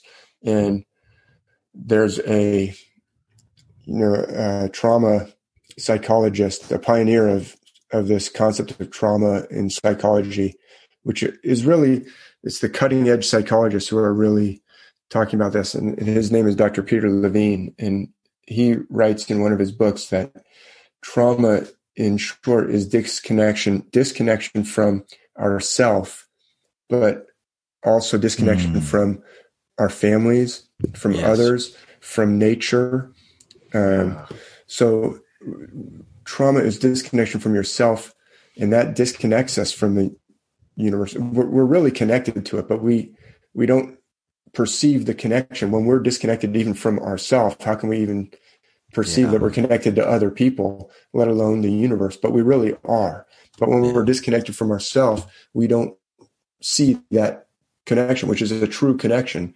That connection is absolutely there. But the more we're traumatized, the less we hmm. perceive that connection or, or can can make use of that connection. Cry. But anyway, just to yeah, I'm a cry. Um, just to just just hurts, to bring man. us back to back to Virgo. She goes across the sky on her back with her legs elevated and raised, which is the position of a woman giving birth. I mean, if you've ever been at a birth, you know that's she puts her feet up on the you know the petals, and that's how. And so there is a constellation where she can be envisioned as giving birth to a few different constellations that are basically uh, arranged near the feet of Virgo. And the constellation that Jesus is connected with is just to the, you know, just it looks, you could draw a little curved arrow coming right out from between her legs and going to the constellation that Jesus is connected with. And it's right next to Virgo. So that's the, the virgin birth. And it's Ophiuchus, Roman. You're, I see you Oh, looking okay, up so in the air. That's going, just Ophiuchus. it's it's fascinating. Oh, I thought there's was uh there's isn't that is there a connection with uh Draco? Well, so yeah, you know, Draco or Draco or however it's pronounced is a very northern constellation. It's way Okay. up around the North Pole, the the North Celestial Pole in the Ah. sky, and um, it does play a role in some myths for sure. Okay. But um, and it's actually arranged over the head of Ophiuchus. So there are some stories where a, a character, a figure, will be bound and have a serpent put over his head to drip venom down onto him. I'm thinking of a Oh, specific a specific punishment for a Norse god. Do you know who got bound and Uh, had venom dripped over his head? Oh, it's not not Odin. He was- he- Not not Odin. Yeah, he he he Odin like bound Ragnar? himself. Uh, no, not Ragnar. That's a good, good guess. But this this god is in the story. Which which god would all the other gods be pissed off at? and Loki. There you go. So Loki gets bound. He they they get so mad at him. He does he does something that's so horrific that finally they just tie him up. They chain him up to a rock and put a venomous serpent over his head, and the serpent drips down poison onto his head. And I think that's likely Draco uh, dripping down over his head. But in terms of the virgin birth, um, the constellation Hydra is a serpent that goes directly underneath Virgo. It's kind of sinuous, Oh. long constellation. It's right next to Virgo, but um, it's south of Virgo, not towards the North Pole. It's on the other side of Virgo. Draco is way up by the North Pole. There's a lot of there's so much serpent, dragon, r- big reptile, reptilian. Like even like if dinosaurs did or did not exist, which is completely random, I know, but you know, there's so much. We are fascinated with it. We're fascinated with big snakes. We're fascinated with reptiles and there being a connection to reptile people. And then through all all of these mythologies, there's so much symbolism. And I'm just like, what? You know, we it's. um and it, I guess, I mean, you know, with other animals as well, but you know, dragons and serpents is just huge everywhere in all myths across the world. Yeah, this sure. would get into my next question of the killing of the Midgard serpent. Uh, Thor killing the Midgard serpent. Uh, Archangel Michael killing the serpent. Uh, there's uh, there's lots of symbolisms of killing the serpent. Is there a star myth associated with Ophiuchus, the death of the serpent? Yeah, for sure. Great questions. These are great questions. Um, I really appreciate you guys. You know, you came prepared with some good, thoughtful questions. so, as as you're saying, Dan, that that is a motif in myth around the world. It's a it's an oikotype, even we could say an oikotype. Oikotype. Yes. Is that like the oikotarian? We heard, Uh, I don't know what oikotarian is, but Okay. uh, we heard that actually- from. Um. Oh man, I feel bad for even forgetting. Oh, what a jerk. No, that's that's that's interesting. I haven't heard the word. I'll have to check it out. Uh, I got to listen to more of your shows then, so I can. Listen to these things. but uh, uh, an oikotype is a myth pattern. It's actually a word from botany, and there was a, a mythologist or a folklorist whose name was uh, Carl Wilhelm von Sydow. I'm pretty sure uh, von Sydow. Um, Folklorist. and he's actually the father of a famous actor named Max von Sydow. Have you heard of Max von Sydow? Uh-uh. Yeah, you have. You have. I, I, I'm pronouncing Okay. it. Okay. I'm That's pronouncing it right. the way. Yes, I'm I pronouncing remember it the way I think I, it's pronounced. um, it's pron- it's spelled von Sydow or von Sydow, S Y D O W. Have you guys ever seen uh, Game of Thrones? Yeah. You, you know the raven, the three-eyed raven inside Yeah. the tree. Oh, When it's- no. They had a couple different actors play the three-eyed raven inside the tree. Yeah. Is an old guy. He just passed away, but he's a he's It's an a incredible uh, character concept. yeah, yeah, he's a don't know, I Nobel didn't Prize see winning it. actor. He's the son of of the folklorist who used this botany term to talk about myth patterns around the world. So Oh wow. he was also in uh, Minority Report. You ever see Minority Report? Mm-hmm. Long time ago. Minority Report with pre-crime, Yeah. the Department of Pre-Crime, How do you spell this? Von V O N, and then the second word is S Y D O W. His father. Yeah. That's his father, the folklorist, or that's the actor. His father was a folklorist. Yeah, the actor is Max, just passed away. And uh, his father was a folklorist who used this term oikotype, which is from botany. It means like a pat, a, a, a, a you know, a plant, a plant pattern that's found across different species. He said, "Oh, that's a great word. I'll use that for a myth pattern that's found across different cultures. An oikotype. It's like it's like a pattern that keeps repeating. So uh, a god that fights a serpent is an oikotype or a myth pattern that's found around the world. So you have Krishna dances on the head of a multi-headed serpent named the Kalia Nag, Mm. and you have Odin. Uh, sorry, not Odin. Uh, Odin fights Fenris the wolf, right? But Thor's main enemy is the Midgard serpent or the Jormungandr. He's sometimes uh, called hmm the Midgard serpent. And you have actually Apollo, the god in ancient Greece, who fights a serpent dragon named Python, the Python, when he's uh, taking over the temple at Delphi. Apollo is. It used to belong to Python. Um, you have this around the world. You have Maui, Maui of the Pacific Islands, the great. He's a trickster figure. He's a demigod. He's he's part human, part God again, and that's a representation actually of us. We're a mixture of spiritual and physical. Okay. Mhm. Um, he fights a, a gigantic eel named Tuna. So Maui versus Tuna is another aspect of this. So it's seen in the heavens for sure. Oh, Hercules or Heracles, one of his 12 labors is to fight the Hydra, the nine headed Hydra. And every time you chop off one head, two more grow back. And so um, there are different serpents in the sky, different constellations that'll play a serpent. We've already mentioned Draco. I don't particularly believe that Draco is in is not the serpent in most, but it's one of them. It's one of the serpents. Ophiuchus, that we've mentioned a lot, actually has a serpent on either side of it. So sometimes that's a serpent. Directly below the feet of Ophiuchus is Scorpio. Scorpio, of course, we would think, oh, well, it must be a scorpion. But actually, if you look at the constellation Scorpio in the sky, it's a serpent. It's a, it's a sinuous looking serpent and then serpent body, just like a scorpion kind of has a, you know, long tail. But it could also be envisioned as a serpent with multiple heads, actually, Scorpio. I could show it to you on constellations, but people can check out, you know, my videos or blog posts where I talk about it. Scorpio plays a serpent. You better. On, yeah, yeah, you better. It plays a serpent in a lot of myths. And then I also mentioned Hydra is next to Hydra is not too far from Scorpio. That also plays a serpent. But anyway, Thor is associated with a constellation that's known as the constellation Hercules. We call it the constellation Hercules. So it's the same constellation that plays Thor, that plays Hercules. Like, what do they have in common? They both have big beards, right? Thor has a big square beard. Hercules has a big square beard. Zeus has a big square beard. They're all actually associated with, yeah, Dan has a big square beard. They're all associated with, Roman has a small pointy beard.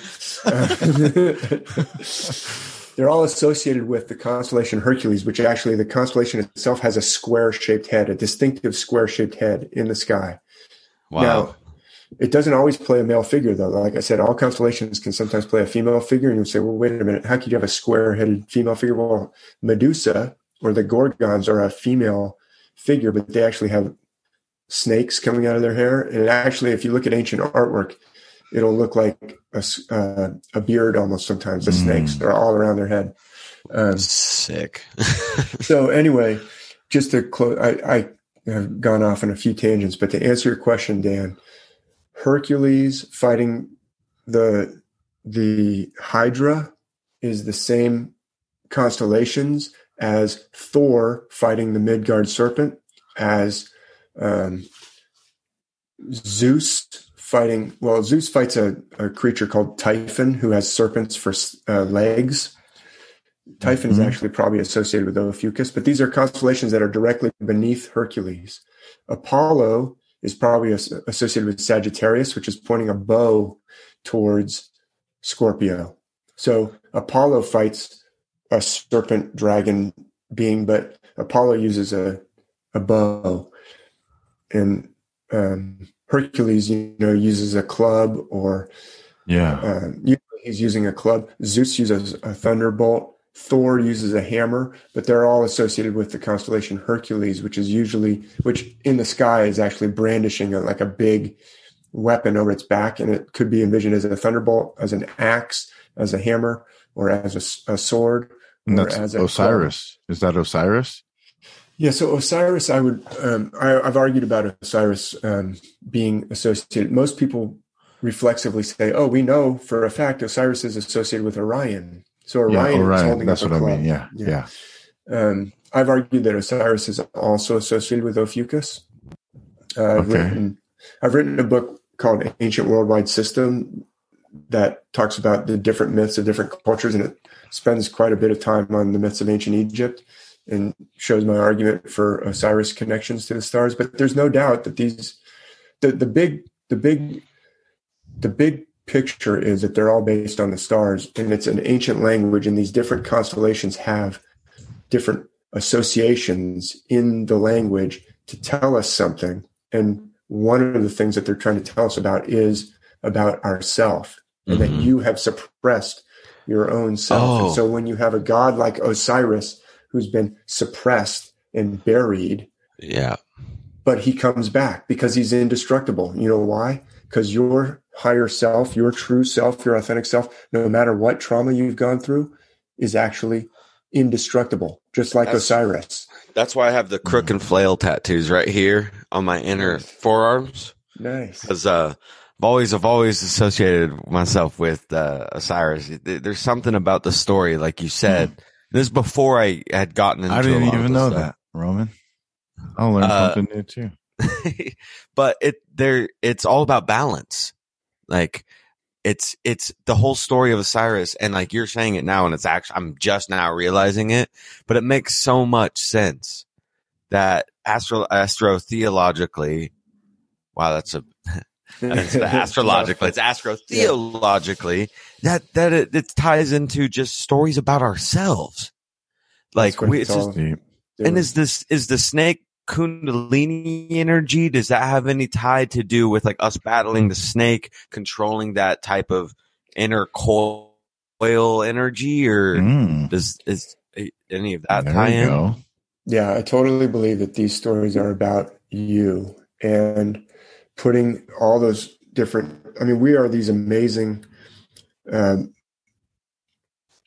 you know we're a body but with like you said the chi energy or prana energy or the kundalini energy, reconnecting with self. So Dr. Peter Levine in that quotation says trauma disconnects us from ourself, from our body, from our family, from wider humanity and from nature.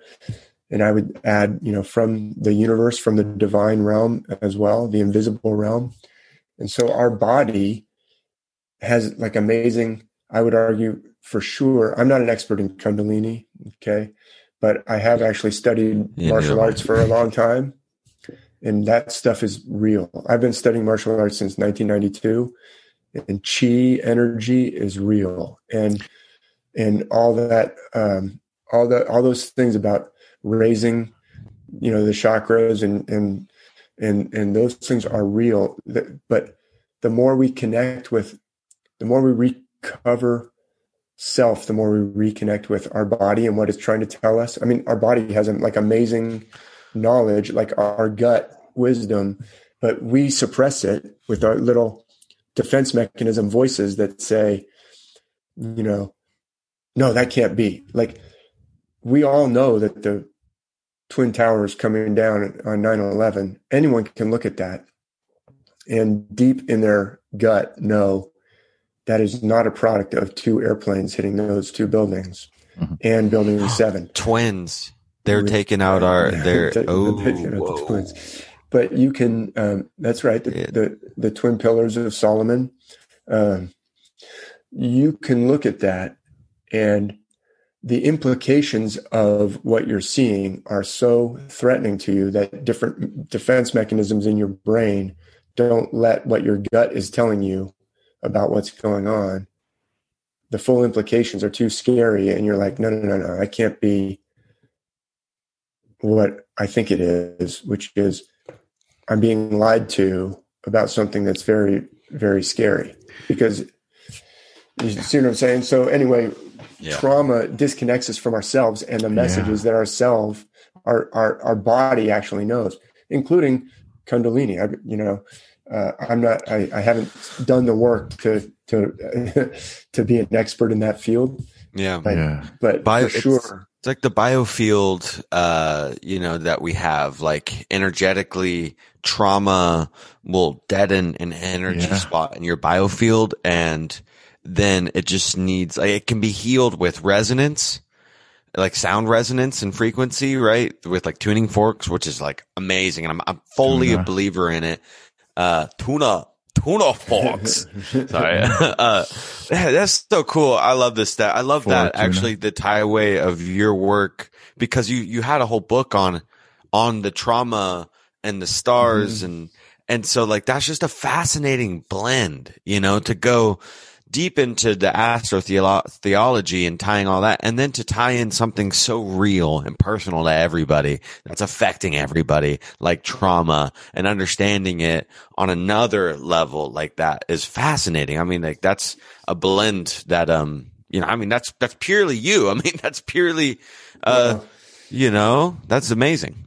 Well, you know, there are lots of. Um, I, I'm glad. I'm glad that you. Uh, I'm glad you asked that question about Kundalini and then brought in the trauma because even if you're not raising your Kundalini, like it, probably takes some discipline and some training, and you know, so, you know, Yeah. someone who knows what they're doing to kind of coach you into doing that. But the reconnection with self and the fighting of the hydra or of the you know the the serpent that all these different gods are fighting has an application to that what you just said the trauma the there's a there's a psychologist that I like a lot named Dr. Richard Schwartz and I've learned a lot from and he's the founder of what's called internal family systems therapy which explains that we all have actually multiple personalities and it's not a disorder oh, you've Oh, yeah. got multiple sides to who you are and we're we're we're able to have all these different we all have a different mix of gifts and talents. But the world wants to force you into a box and say like let's say you're a really gifted musician and that's one expression of who you are. But you also happen to be like a really savvy business person man or woman. And you know maybe you're even a corporate you know CEO or executive or something, but you're also an amazing guitar player or something. Well, the, the world wants to say, wait a minute, if you're a guitar player, you've got to, you know, you can't be a businessman or a businesswoman. That's, Yeah. that's, It'd be you know, homeless you on the streets. exactly. You've got to be, you got to just be only an artist. Well, that's one expression of you. And then you've got a mix of all these different sides. And it's not contradictory to be good at lots of different things and to bring all those different, but what happens with trauma is those different sides of you can, can get into negative roles, negative, they can get forced into playing a, like the part of you that's, you know, when you get drunk and does crazy wild stuff you could have a positive expression of that but it could also have a negative expression why, why is it expressing itself negatively or in Mhm. self-sabotaging ways is Mm. because of trauma so once you get the once you get everything once you allow self to really organize and harmonize the team then those parts of you that are actually could be really really positive but are doing really really negative things that's what i think slaying the serpent is about or these myths Yeah. that are about it's like bringing in it's like getting those parts of you under the direction of that godlike part of you the Oof. divine part of you that's self so th- that's the part that can fix the the. It's like the players on the t- basketball team. They all have their different talents, but if there's no coach, they're going to be arguing with each other, Mm. like who gets to take the shot, or you know, Yeah. who who gets to who has to sit on the bench next. And Yeah. they're fighting with each other. But when that perfect coach arrives, that knows exactly Beautiful. then they can just concentrate on being the best that they're and when the coach says hey jordan i want you to sit out for the next two minutes so you're refreshed in the last minute of the game he trusts the coach and he does it and it all works and the team lives up to its highest potential that's but what we've done is we've locked the coach away we've buried the coach because of Yeah. some kind of trauma and now all the parts of the team are fighting with each other and so that's what I think the slaying of the serpent story that we Ah. find over and over around is about the the divine self That putting all those Good. putting all the pieces into the right harmony. Wow. Um, that's so beautiful. Yeah. So it does. It does make it, it resonates very hard because it seems very uh very We all I was- experience that. We all experience that. yeah. I was saying how these myths seem to have different levels, right? Uh, so this is like uh, definitely a, a personal, physical level, but and a celestial level. But uh, I wonder if there's another level here. And so my question is, do you think like the killing of the serpent is also the destruction of the thirteenth month and of the constellation Ophiuchus? oh yeah. and with that, the this was like had to do with uh, the world tilting and then losing that 13th constellation and so this is kind of possessed in the myths also of this story of of that Yeah, it's a great question, Dan. So, what you're referring to is the fact that you know we the zodiac of constellations is a it's it's not a random thing. It's a specific set of constellations that the sun moves through Mhm. during the year along what's called the ecliptic path. The ecliptic path is the path on which we have eclipses because the sun and the moon and the other planets follow this path, the path of the gods, right? The path Mhm. of the gods.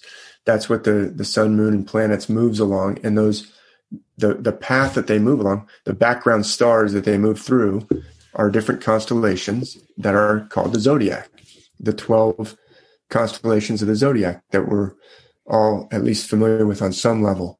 Aries, Taurus, Gemini, Cancer, Leo, all the way around through the year. And the moon goes through them once a month. And yeah and and they turn around the earth once a day or the earth turns causing them to you know go around us once a day um, but there is a 13th constellation that actually has part of that constellation along that path that's not counted as one of the zodiac signs and that is ophiuchus. So ophiuchus actually has one foot through which the ecliptic path passes. Okay, so Ophiuchus hmm. is mostly above the ecliptic, but it does dip its toe down into the ecliptic, so to speak. So the ecliptic does go through Ophiuchus as well as it goes through Virgo and Leo and Libra and all those. So why has is it a- Ophiuchus? it has like the captain Uh, uh, morgan zodiac? it has like the captain morgan pose yeah Ooh, good. I haven't looked specifically at Captain Morgan. Uh, he has one foot Man. one foot in the in the ground or in the water and then one foot Yeah, raised up, That's up exactly above right. right yeah Yeah, and there's a tarot card um, called. I'm not an expert in tarot, but people have. When when I say you know there's a tarot card where one foot is in the water and one foot is on land, they say, "Oh, that's star. That's the star." Um, Oh, the star gonna look up. I got to look up Captain Morgan just real quick. Captain Morgan. We get an image on my screen, but so Ophiuchus does have one foot in the Milky Way and one foot not in the Milky Way. So you're right. Ah, That's yeah, one foot okay. in the river or In in the the, water, and one foot up. Uh, yeah, it's, well, it's actually in. It's it's not in the rift part of the Milky Way, but Oh, okay okay. I'm looking at Captain Morgan. He's got his foot on a barrel of Yeah. uh, rum here. yeah So you're right. I mean, it's the captain morgan pose it's the pose okay, we could we could stretch that. Yes. Okay.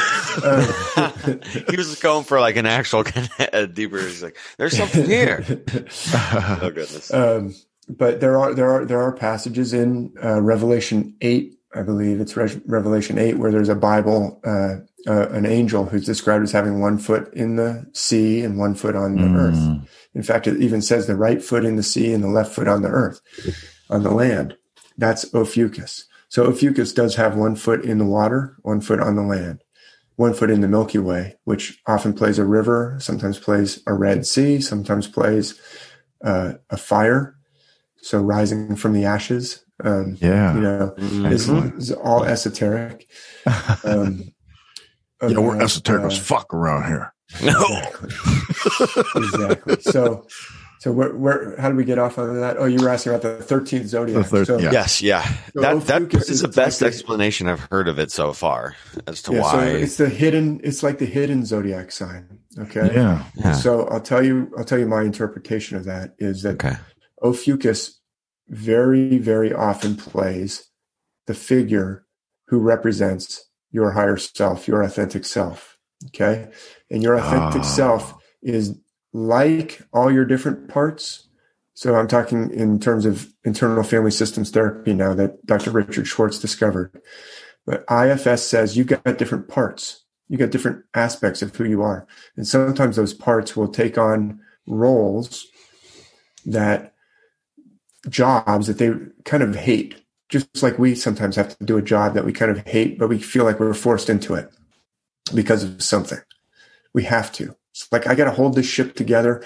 I'm gonna, I'm gonna have to become that part that always pleases other people, or I'm gonna, I've got to be the part that puts out the fires when some trauma tries to rear its head again. You know, some hint of that trauma comes in. I'm gonna jump in and start dousing everything with fire suppressant because I can't have that memory come back up. So a part will take on the role of a firefighter, is what Dr. Schwartz calls it, spraying, you know, Captain Morgan on your problem. It's like, oh, you know, that that deep seated anxiety that I had from when I was very little, and my mom told me I could never do anything right, and I heard it over and over again, and now I feel like I can never do anything right. So then when I do something, you know, stupid, I that feeling starts bubbling up like, oh man, you're such a, you know, a screw up. You can't do anything right.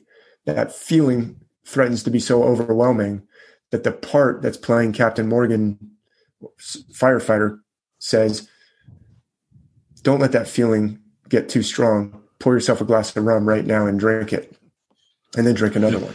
Okay. Oh, So Nailed the- it the- there. so the parts are not bad. They're actually trying to keep the whole system together, but they may be forced into a role that is actually self-destructive, right? Mhm. You, Yeah. you can destroy yourself. I mean, alcohol is a poison. You can drink enough to kill yourself in just one night, right?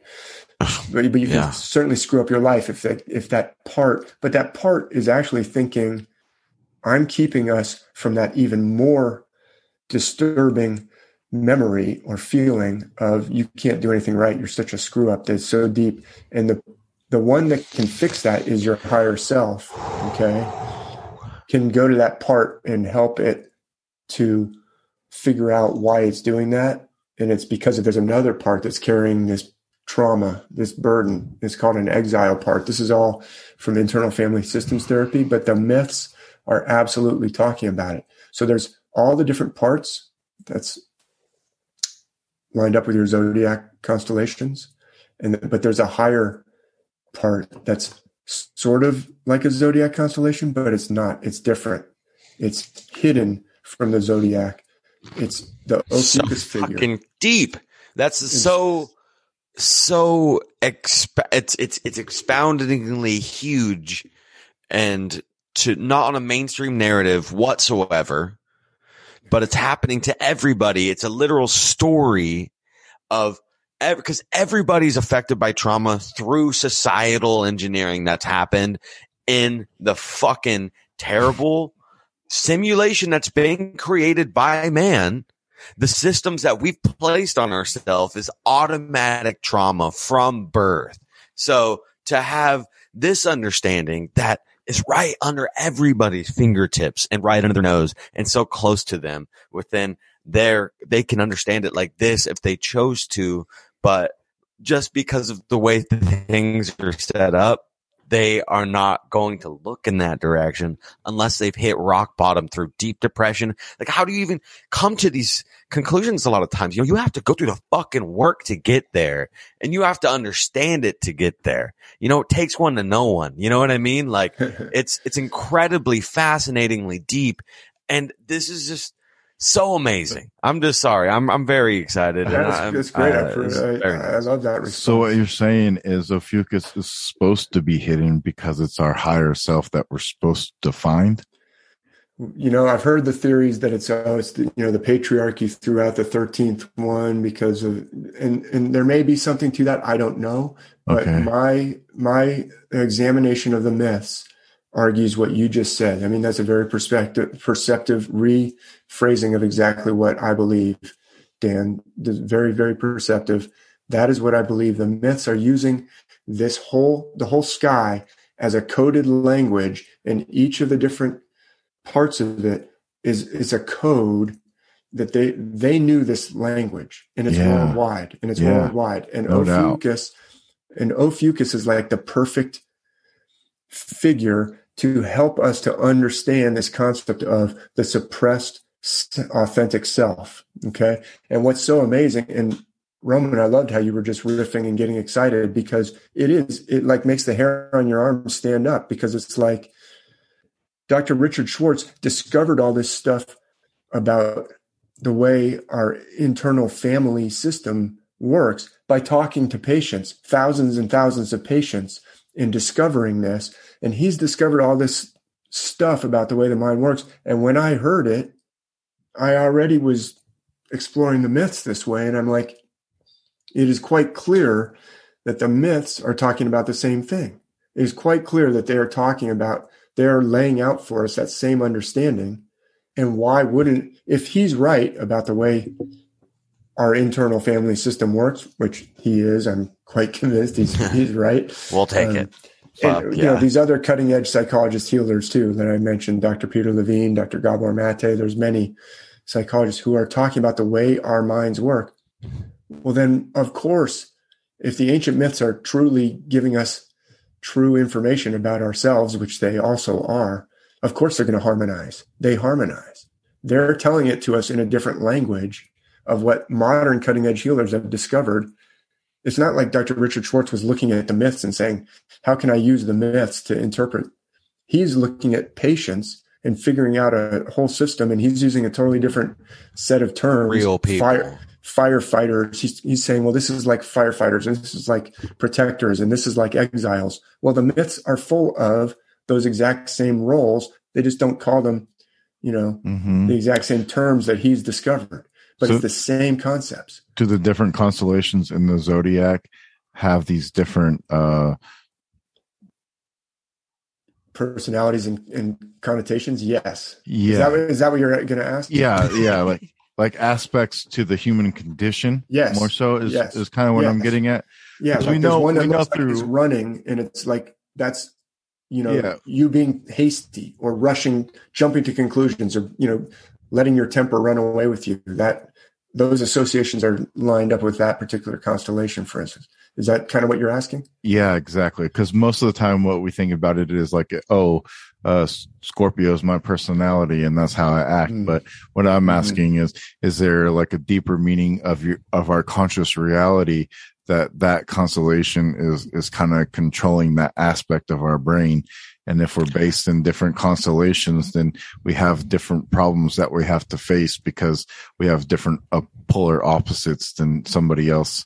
And so we go through these different trials and tribulations, and each one of these is a different trial and tribulation, just like in the story of Hercules and the uh, the twelve uh, trials, and he has to go through right. each one, and so Yeah. we have to go through each one That's and what, defeat yeah. defeat these demons, so that way we can reach the Ophiuchus and get enli- and Yeah. have that enlightenment self. That's kind of the idea Did of I- the did wheel I- and the did I journey. break that down right? Yeah, yeah, that's like the that's from my understanding. That's what the journey is on the astrological ride, and then having obvious, you know, your chart Yeah, Fuck. uh, you know, has all the connections to all the stars, right? But you're heavily in this one area of your astral travel and your soul, you know. And and we talked about on on on a uh, on uh, the last show. It was on an intro or something, but talking about the purpose of life could be to as Earth is a celestial body, right? I was going to ask you about this, David. What your thoughts are on growing Earth or expanding Earth theory? Because that's something to me that resonates as Earth is a planet. So it's a body of the same things that we're created with and we grow and we, you know, we, we have all the same things, the same workings. And then, but conscious, there's a conscious uh, body and a conscious life. Then there's the physical life. So it's like there's almost the two parts of Earth's body as well as Earth consciousness tied in. So we are we trying we amending the Earth's consciousness by just living and going through these trials and keep coming down to to create or and expand Earth's consciousness more, like and heal that or something. I don't know. All right. Wow, that's a that's a that's a big one.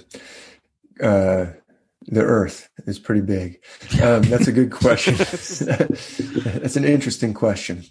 I don't know about the Earth expanding. I have heard that before, so um, it's pretty clear that our Earth has had catastrophes. I mean, we've got the scars of catastrophes on the Earth, no doubt, and I tend to believe that the best explanation for this worldwide system so we've got this system that's operating worldwide. It's in the myths of the cultures of the Pacific, like Yeah. the Maui stories. That's, It's in the that's some of the coolest stories, in my opinion. Yeah, they're amazing. In Australia, the culture of Australia, which was very isolated for tens of thousands of years, a very ancient culture that, you know, the Aboriginal indigenous people of Australia were continuing their traditions for tens of thousands of years undisturbed. And yet their myths have evidence of this system. And the stories of the Americas, the different nations of North America, the Native American nations of North America have myths that are using this system. And the Inca and the Maya have myths that are using this system, and the Aztec and the Egyptians and the you know the oldest cultures that we know of, um, or civilizations, let's call them. You know the oldest civilizations that we get taught about, Egypt or ancient India or ancient Mesopotamia, have this system already fully developed in their myths. So it must be even more ancient than Mesopotamia, even more ancient than Egypt, right? So how do you explain that? Holy shit. I think the best explanation is that there was some, yeah, even before the oldest cultures we know of, there was some system that then there was a catastrophe of some sort of some sort of a cataclysm and it got splintered and, and fragmented and people had to pick up the pieces after this catastrophe and hold on to what they had you know hold on to the pieces of it that they remembered. And it's it's like different cultures have different aspects of it but they're all clearly connected. So i think there was clearly like the some kind of Egyptians moving into the pyramids as opposed to building the pyramids. there's yeah there's there's some great evidence that the dynastic egyptian civilization inherited a lot of what hmm is attributed to them um, you guys should check out uncharted x if you if you haven't checked out his uh, band at uncharted x makes some amazing videos I'll watch them. looking specifically at some of the technologies and things ben ben at uncharted x Mhm. Um, Snake talking about Bros. yeah the snake brothers And that was Um, uh, the girl to uh, jo- Jahannah James. Yeah, she's on with uh, NEXT. Do you know NEXT? He just No. moved to Egypt, in fact. Oh, really? Um, yeah, and he's Ooh, doing a tour with he's doing a tour with Jahannah Jameson, I think is her name. Um, but uh, That's a dream. yeah, so um, but you know, I'm not sure about expanding Earth. It, it's quite possible that planets are uh, contracted stars, right? Stars that have burned out. I mean, I don't know. So now Mm. physicists are cringing and throwing throwing you know throwing out all my books. Um, I- I don't know. I don't know for a fact. to me it seems like uh you know like if you know, as above, so below, you know, fractalizing micro, macro, you know, so on and so forth, all these things, you know, everything that's happening within our bodies on a cellular level is happening outside on a different matter level. So like, you know, there's the, we have the different forms of matter and, mm, you know, the different, um, the elements, uh, the, it's, it's, it's also fascinating, but ties in and create, and then when you take all the numbers and expand it out, creates a shape, some sort of shape that's resonant somehow and connects in. Dear sweet no, Lord, I'm getting to a on, point here though. No, you're hitting on, you're hitting on some very important things because ancient cultures arranged their societies in specific ways that did reflect the heavens, that reflected the heavens and yeah. aligned with the heavens and also aligned with earth energies. Ley lines, they're called in England. Yes. Um, dragon lines, they're called in China. There's an actual, you know, term in Chinese for dragon lines, and you don't build a railroad across, you know, the dragon's tail. Or these are earth energies. The earth does have, you know, a, a uh, energy grid um, that we can align with and be in harmony with, or we yeah. can ignore and be in disharmony with. And so yeah. we, it's like feng shui. Do you know the concept of feng shui and yeah. you know, organizing your house, which I need to do better, uh, in line with the heavens. And, and, oh, okay, well, the north facing part gets this kind of energy and the south facing part gets this kind of energy and the way the front door is facing gets this kind of energy and we want to as much as possible harmonize and and getting and get it yeah. in conjunction with the earth's energy that the earth is sitting there giving off all the time and the body has the same energies absolutely exactly absolutely yeah. so so and that's so what i was thinking through, through society this, yeah. Maybe these constellations were, we figured out it was a story of the earth trauma and the mm. earth's body. So it's like, if it's our story, it's the earth's story. And mm. if it's the earth story, it's our story because we are, uh, I guess, seemingly the same. Fractalization you know? of the same thing. I mean, I don't fucking know, but it's crazy and beautiful. and, um, I, but I wanted to straight up ask you specifically because we've been doing a lot of God, Satan, yeah, like yeah. specific breakdowns. And so astrotheologically, like constellations of uh, Satan, Lucifer, and or fallen angels. Yeah, good question. Um, so, you know, I, I, I knew you guys were going to ask this because you told me in advance. Hey, this is the month. This is the month yes, that we're yes. doing. This, I know. I need, we need to get specific real quick. Yeah. So, um, you know, I am convinced that all the myths are based on the stars.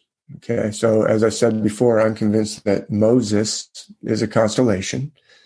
It, does, it doesn't mean that the story isn't telling us something truthful, but I don't get hung up on uh, uh, historical Moses because I am convinced that that, oops, I'm making, I'm waving my arms around, hitting things. Um, I'm convinced that that is celestial metaphor. Okay. Same thing with Jesus, same thing with the Buddha. They are there to teach you something about this situation of yourself. Okay. And the devil as well. Okay. So is there an external devil? Is there an external Satan? Um, maybe. But the important thing is there an external Jesus? Okay. If Jesus is representative of, of your higher self and of reconciling with your higher self and getting back in harmony with your higher self, okay, then see, I don't believe that there needs to be a historical Jesus. And oh, Jesus is a know, Ophiuchus. Jesus is Ophiuchus, but also Aquarius sometimes. Okay, so, um, but definitely Ophiuchus for sure Ophiuchus. Okay. And, um, so is Moses. Yeah. And if you need to, if you need to, if we need to, if we need to stop at a hard time, let me know. But the, uh, I know we're coming up on more than two hours here. The, the adversary, okay, so the word Satan means adversary. The word devil also means adversary or enemy. Lucifer is something completely different. That means light bringer Okay, and the, that word is is really found once in the Bible in the scroll of Isaiah or the book of Isaiah, and the word that it's translating is Hel El or Halel or Hellel. Uh, uh, um, it's spelled H E L E L. Well, H E L is Helios. Okay, oh, Helios, Helios. and El Elios. Okay, that's a light, a, a sun, a mm. bright brightness. Okay, it means brightness. Um, it is yeah. associated with morning star, the morning mm-hmm. star, which is Venus. That so makes a lot more sense. heliocentric sense, model would be the Luciferian model. Hmm. Very interesting. I'm uh, fuck. I'm I'm actually on record as uh, as as saying there are some problems with the heliocentric model. That uh, there's a there's a uh, for sure. There's a researcher named Simon Shack and and uh, also his co-researcher named uh, Patrick Lundquist, um, and they have written some very, very interesting research about the possibility that we're in a binary system that explains the motions much better than a sim- simple heliocentric Keplerian model. Mm. There's also a researcher named Walter Cruttenden who talks about a binary system in a different type of a, he's got a different model, but I think there's very, very good evidence that we're in a binary system of some sort, not a single heliocentric system. Um, but, uh, now I've gotten off. Oh yeah, we're talking about the devil. Okay. So the adversary, the, the adversary, the, the word means like the adversary in a court of law or the, the accuser. In the court of law, you've got an adversarial system. Well, in the zodiac, you also have an adversarial, or you ha- there's a sign that's the opposite on the wheel from any any given sign has an opposite on the wheel as well. Does that make sense? An, an yeah. adversary. Like if you look at Sagittarius, directly across from Sagittarius Absolutely. is Gemini. Yeah. Okay. So, alchemically speaking, it's uh, negative, positive. You know, in order to create the centrifugal energy, you got to have yeah, it. you got to have the two forces. Okay, um, drive to drive it to drive it. Um, so look, I was talking about the parts that that can self sabotage us. Okay, so I was going to actually read you guys a quote from Plato. Um, there's a quote from the Phaedrus. It's one of the dialogues of Plato, the Phaedrus or the Phaedrus, and um, it, it's called that because Plato makes these imaginary dialogues of Socrates talking and socrates is talking to different people in this case he's talking to a young man named phaedrus or phaedrus who's trying to figure out the world and so this dialogue is called the dialogue with phaedrus or phaedrus. And so phaedrus is saying hey um, tell me socrates isn't it somewhere around here that they say boreas seized oreithyia from the river? That's boreas is a wind god and oreithyia is a beautiful maiden. Hmm. so it's a myth. And they're walking along and Socrates is walking along with this young man who's trying to figure out the meaning of life and all, uh, you know, all this stuff. What happens to the soul after it dies? Blah blah blah, and uh, or after the body dies. Sorry, I should say that better. Yeah, and so yeah, Boreas. Uh, isn't this where the wind god sees that young woman from the river? Isn't this the actual spot? It looks like this. And then Phaedrus says, certainly the water looks charmingly pure and clear. It's just a place for girls to be playing beside the stream. So this looks, you know, like it matches up in the myth. Socrates says, um, well, actually, you know, the tradition says it was about a quarter of a mile lower down where you cross close to the sanctuary of Agra. That there's a an altar there dedicated to Boreas right there. And Phaedrus says, I've never really noticed it, that uh, Socrates, but do you believe that story to be true? So here we have Plato Ooh. is actually diving into the meaning of the myths. And Socrates says, I should be quite in the fashion if I disbelieved it, as men of science do. I might proceed to give a scientific account of how the maiden, while at play with Pharmakia, I guess that's her, her mm. companion, was blown by a gust of Boreas down from the rocks, and having thus met her death, was said to have been seized by the god of the wind. Though it may have happened on the Areopagus, according to another version of the occurrence. For my part, Phaedrus, I regard such theories as no doubt attractive so that these theories have a certain attraction to them, but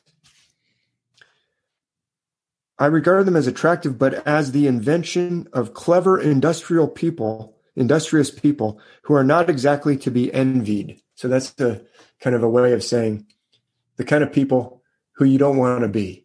Those are kind of the, these are the, these theories are attractive, but they're not, they're not wise.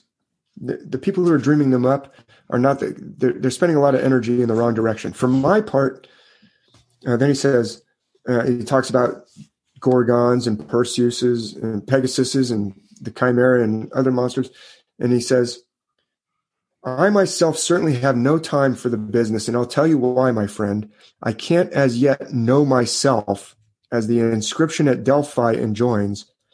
And so long as that ignorance remains, it seems to me to be ridiculous to inquire into extraneous matters. Okay, what's going on? Let me.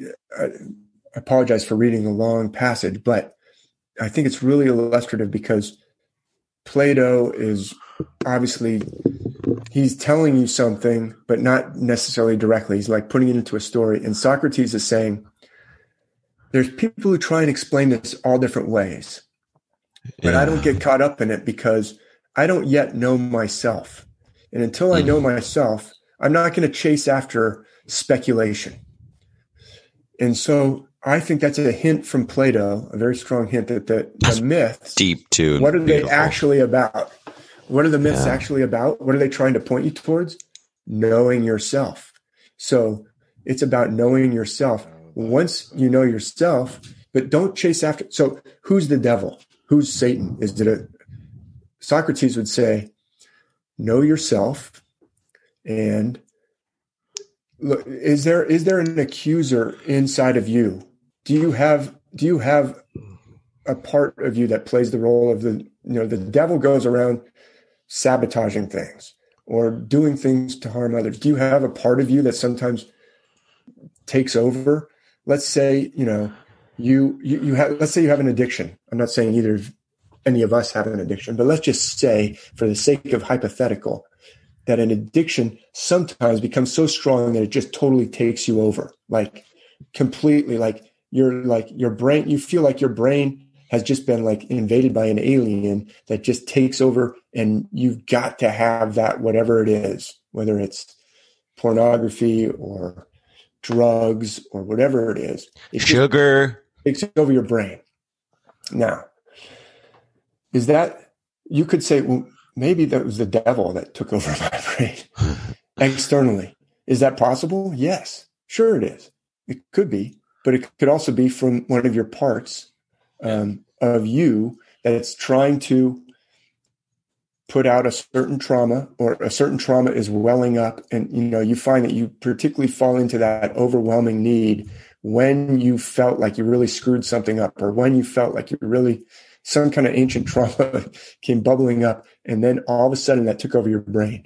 And if you explain it to someone else well i got took over by this external thing they might say well that's a nice excuse but really it's you it's some part of you so is there a devil outside of us i don't know but we certainly have an adversary inside of us that that that um, will make us do things, and it almost feels like you're being taken over by something else, like a demon possession or whatever.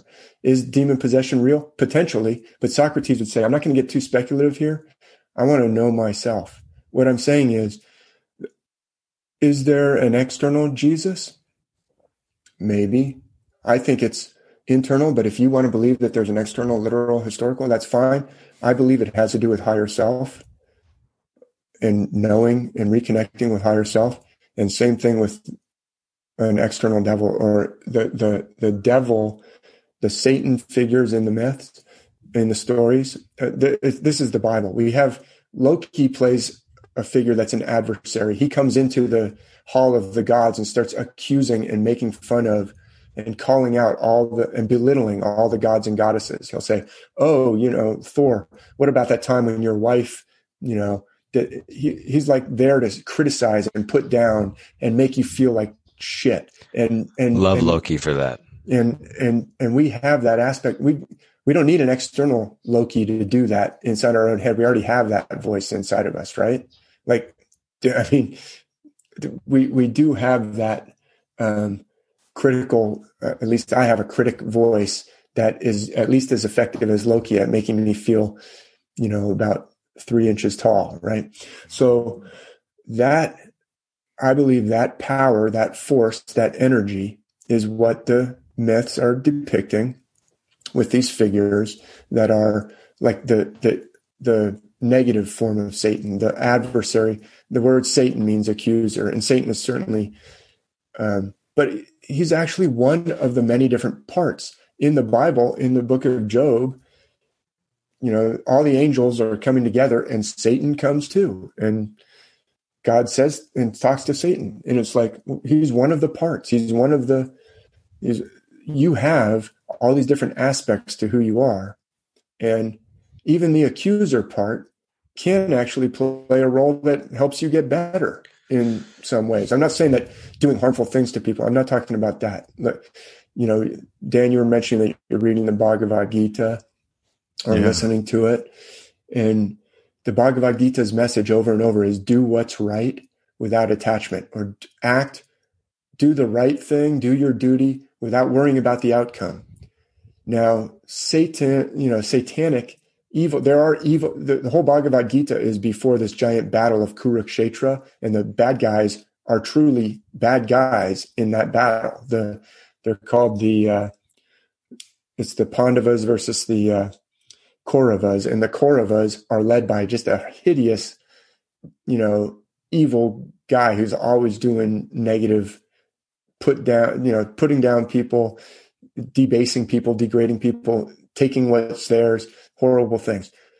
So it's not that there's no such thing as evil. I'm not. Don't misconstrue what I'm saying. Don't don't misinterpret what I'm saying the Bhagavad Gita says do what's right without worrying about the outcome, not do whatever the hell you want and don't worry about the outcome. That would be, you know, kill people, steal, do whatever you want. Don't worry about the outcome. That's like the Kauravas. That's negative. That's evil. That's satanic. But what I'm saying is that the myths are talking about something that's going on inside of us. It may also be going on in the energetic realm. Like, are there demons? Maybe but like Socrates in this story, I'm going to focus on the know thyself aspect of it because I think that's what it's really for sure about. For sure, it's about something that's going on inside your own head. Yeah. Like when when that addiction takes over me, or when that anger takes over me, and and just I turn into a monstrous, angry, yelling jerk. Um, that's for sure going on inside of me. I can deal with those issues. I think I want to do the know thyself work first and then speculate on whether there's, you know, demons running around out there too. Is there, what's the opposite constellation of Ophiuchus though?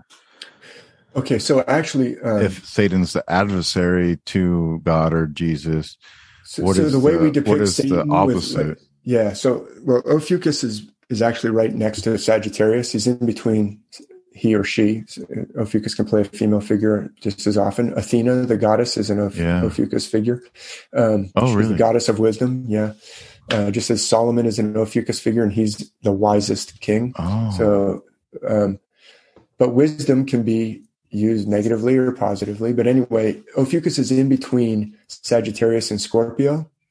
And Scorpio, so sometimes in the Bible, Jesus will say, he will describe hell or you know the eternal fire as the place where that their worm will not turn the worm will not turn and the fire does not die out that's talking about scorpio is the worm that doesn't turn and it's right in the milky way which is the fire that doesn't die out.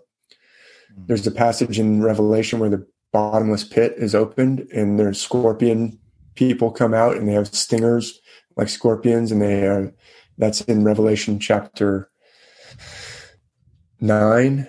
I want to say nine. I, I could be wrong. Um, that's talking about Scorpio and Sagittarius, and the way we depict the devil with a, you know, kind of a, a like a reptilian tail mm-hmm. and horse's feet is associated with the constellation Sagittarius, which Sagittarius has a lot of positive connotations too. Um, but the the Satan figure, the way that figure has been depicted or imagined has a lot of Sagittarius aspects, and so there's a lot of there's a lot of um, evidence to argue that the character of Satan when he's talking to God or talking to an angel is Sagittarius, and Sagittarius is right next to Ophiuchus, and Ophiuchus plays an angel. Mm. And so when God uh, brings in all the angels and Satan comes along too, that's Sagittarius next to Ophiuchus, wow. I would argue. Wow. Yeah, I'd have to show it to you to really yeah. drive home these arguments, but I looked it up on the internet real quick, and it said Osiris was the opposite in uh, the like the constellations of Ophiuchus. Huh. That's interesting. Um, well, so Sagittarius and Ophiuchus and Scorpio are all down at the very bottom of the year. So if you imagine a zodiac wheel, oh, okay, yeah, yeah, exactly. where the you know the sun goes down to its lowest point in the sky for the northern hemisphere, not for the southern hemisphere. I'm doing some sphere mongering secretly uh, to give your Hey-o. listeners yeah. listeners some subtle subtle hints that we have a sphere. Um, I got that from Graham on Grimerica. Stop sphere mongering. Um, but the lowest the lowest point that the sun goes is at the winter solstice or the December solstice for the northern hemisphere is our winter. It's actually the summer height, height of summer for Australia, wherever Australia is, right? So um, that lowest point, that's the lowest point of hell, darkness, mm. and that's where Sagittarius, Scorpio, and Ophiuchus are all located. And why is that? Because that's where the turn back upwards also happens. That's where the second birth actually happens. That's where, so we're actually, I've put out a video somewhere along the line where I argue, and I, I'm not the first to say this, that this lower realm that's being described as hell, that's where we are right now. And it's not, we're in the place cosmologically speaking. Yeah. So, uh, metaphor, esoterically speaking, we're in the lower realm. We're not in the higher realm right now. We're in the realm of ignorance and mixture with physical and, and, and darkness. Yeah. So that's why the Satan figure is located down there at the lowest point at the lowest point. Uh, I just thought it was interesting because Osiris is also associated with uh, like Enki, and like Enki plays the stereotype, stereotypical Satan figure or Luciferian figure in in the mythos, and uh, you can get into all kinds of diffs myths associated with him. But it seems like he also has split himself into many pieces, and he is encompassing many different aspects. And uh, like he's Prometheus, he's Neptune, he, he's uh, you know Satan. He's, like Osiris was cut apart. You mean? Is that what? Yeah, you're saying? Osiris was. Oh, okay. Uh, cut apart into different pieces and spread out all over the world. It's kind of like evil being spread out all over the world. And yeah. So I don't. Yeah, I don't huh, see Osiris as huh. an evil figure. Okay. Um, and Prometheus, you know, so Prometheus is also bound. You know, the Bible talks about Satan being bound for a 1000 mm-hmm. years. Prometheus, um, is, Prometheus is bound, and he brings fire. So that's the Lucifer. The Lucifer yeah. aspect is bringing bringing fire down to the lower realm. Okay, that's where we are oh, right now. So okay. it's like the the spark of divine being plunged down into the lower realm, and we are actually uh, like I said, I mentioned Alvin Boyd Kuhn a lot. He says your, you know, your body is the burning fire of yeah. the of hell. That's what you're you're you're working your way through all those things right now. You you've got the fire wow from heaven, but you've been yeah. it's been plunged down into this lower realm. Anyway, Prometheus is actually a yeah. positive figure, right?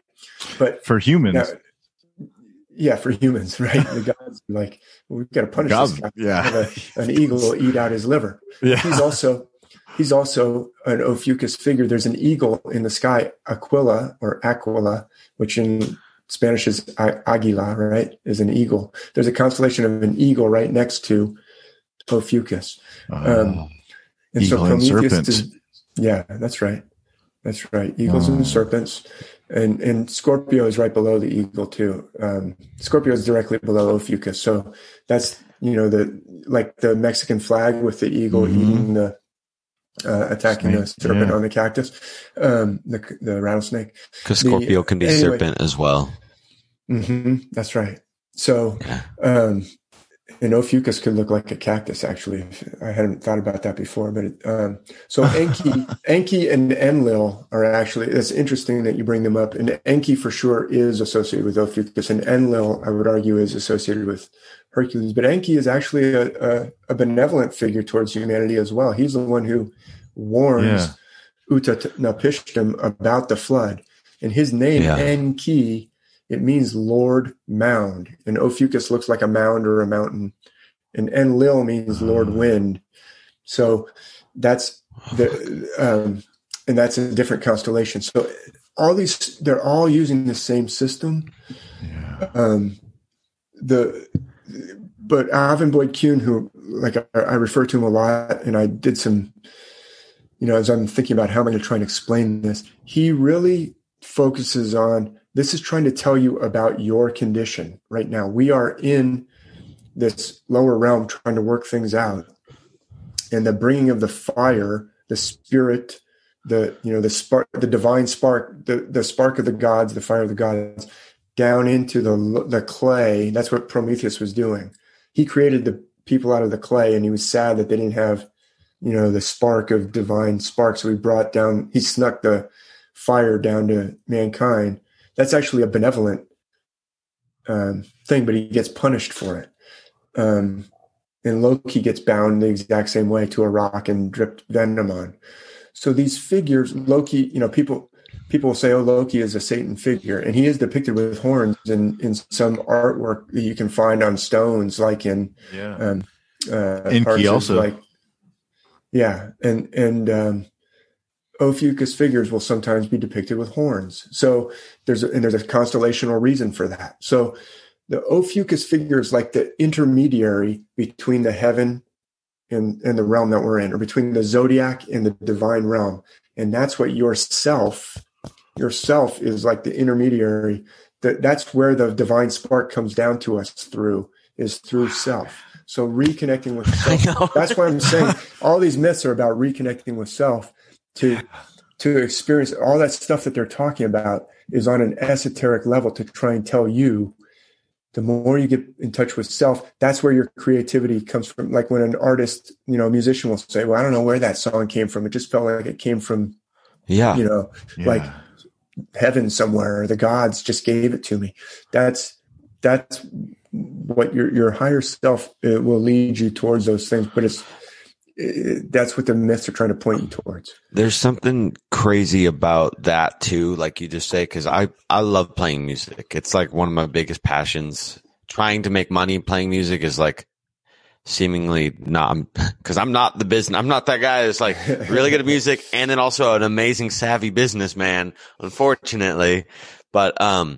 but when I I lived in Hawaii for a long time on the Big Island, and it has you know an active volcano that's like currently always just has a caldera filling with Yeah. lava, right? And then just thinking about energy and um, magmatic energy. Okay, we're talking about Yeah. life source energy coming uh um, to surface from maybe the center, wherever it comes from, you know. And when I was in Hawaii, I I would just continuously keep writing songs, and I literally would just ha- it just happens because it.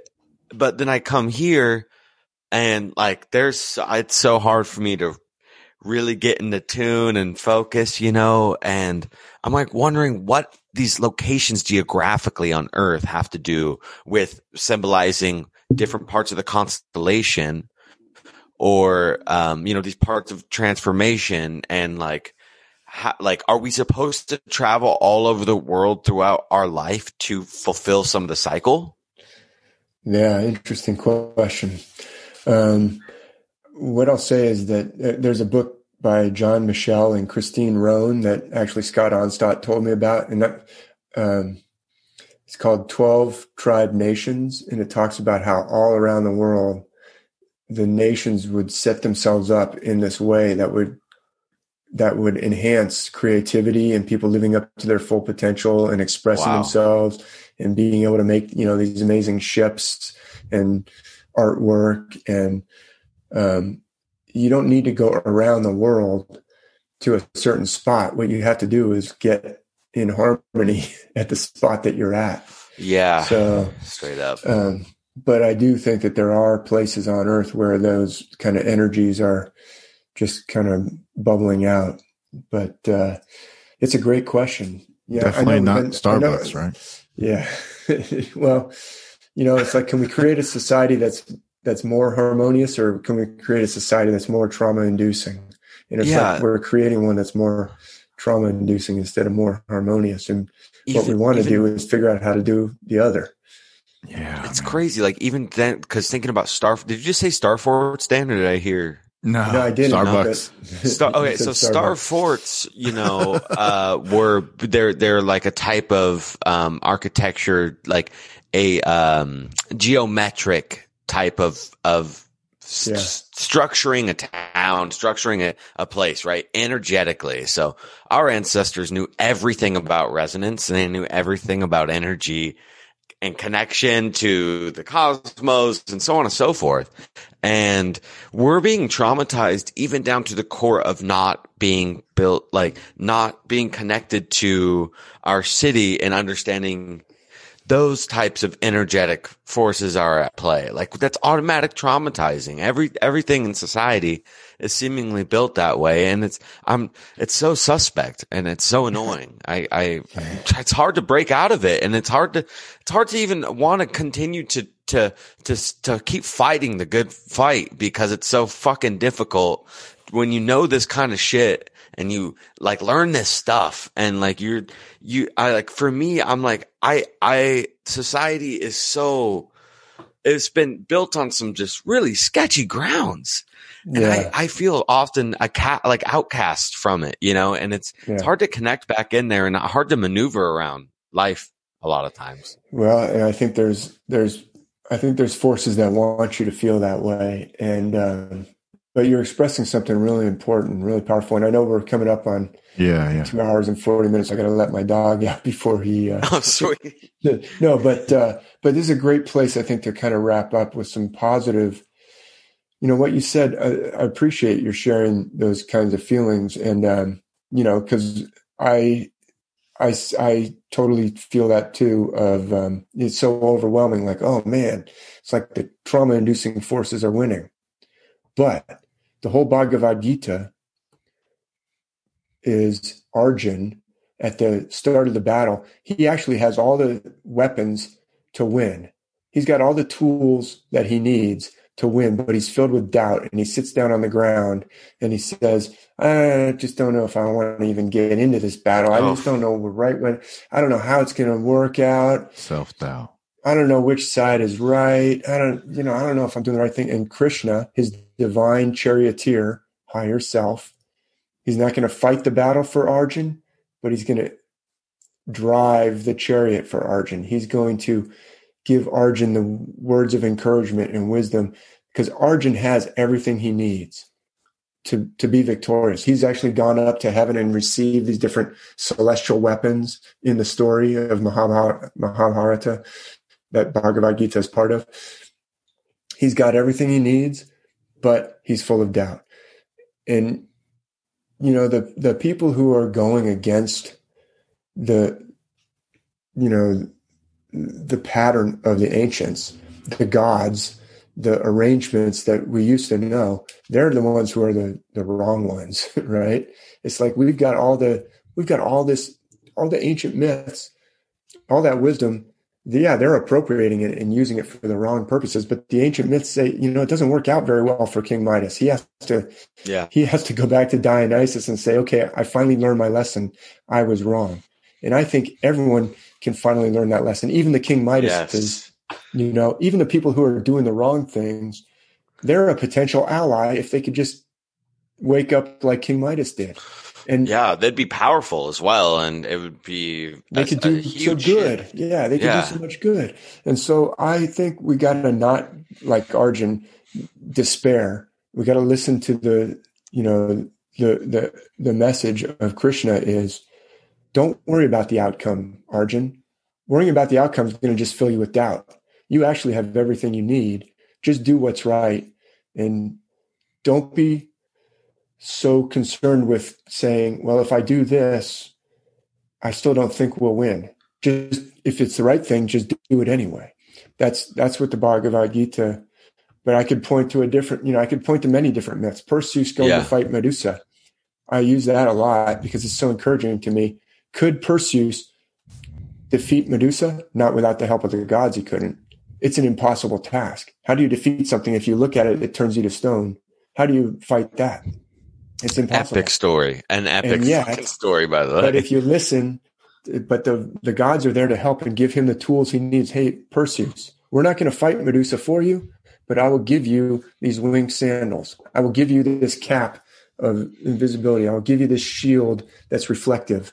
And uh, so it's just like Arjun. He got help from the gods. He got the tools that he needed, but he still had to go do it. And even though it's a seemingly impossible task, and even though it's hard to figure out which way is right, it's like, ah, am I even going to make the right choice here? Well, if you just try and do what's right without worrying about the outcome, Krishna says, that's that's all you can do. And so, I think uh, you know I, I appreciate that you expressed that. Um, I think it's a great kind of place to end on a positive note. That Yeah, for sure. we're sitting here, it's like we're facing a task as impossible as Perseus or as uh, perplexing as Arjun was facing in the Battle of Kurukshetra in Bhagavad Gita and Mahabharata. And yet, we do actually have everything we need. The gods or the divine realm are on the side of doing what's right to build up the nations and help the people, not beat them down and traumatize them. That's the wrong thing. So if we're if we're doing the right thing, the gods are actually they it's shown over and over in the myths. That's what they want to have happen. And the Midas Yeah. choice is going to end up with a disaster. Yeah, excellent. So, Thank you. so that was yeah, beautiful. That I is a beautiful appreciate way. I appreciate your question. Very well done. Very well said. Uh, so yeah, thank you so much, David, for joining us on the show today. We appreciate it. Uh, I, I really great insight into the star myths. Um, I mean, it's even more great insight into just self realization and uh, all that, man. Uh, man, so many thoughts going through my mind right now about you know all these things. Um, a lot to chew on here. Uh, but uh, yeah, I think that this all fits it right in with the whole concept that we're working with this month, and it, it definitely is going to shed some light on some some things for some people. Um, and so I, I think it's going to make them kind of internalize and really kind of think out, you know, what what their life path is and what what they're doing with it. And uh, I think that's that's all we can that's the best thing that we can get out of it too you know?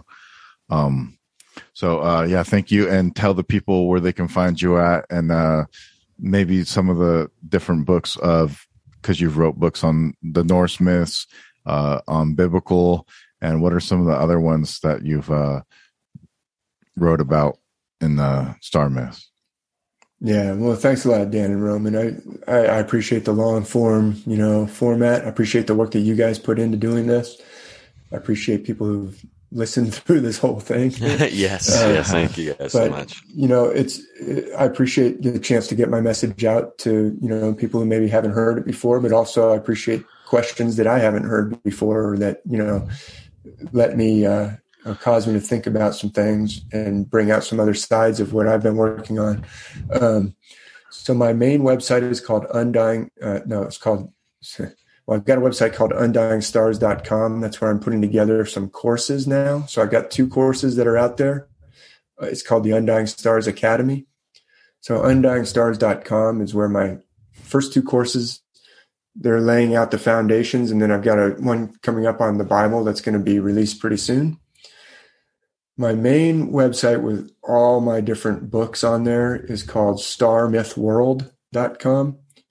And you can also find me on Instagram, Star Myth World on Instagram. And so in the link in the bio on Instagram, I've got one of those link trees, just like you guys have. mm-hmm. That'll take you to the podcast archive.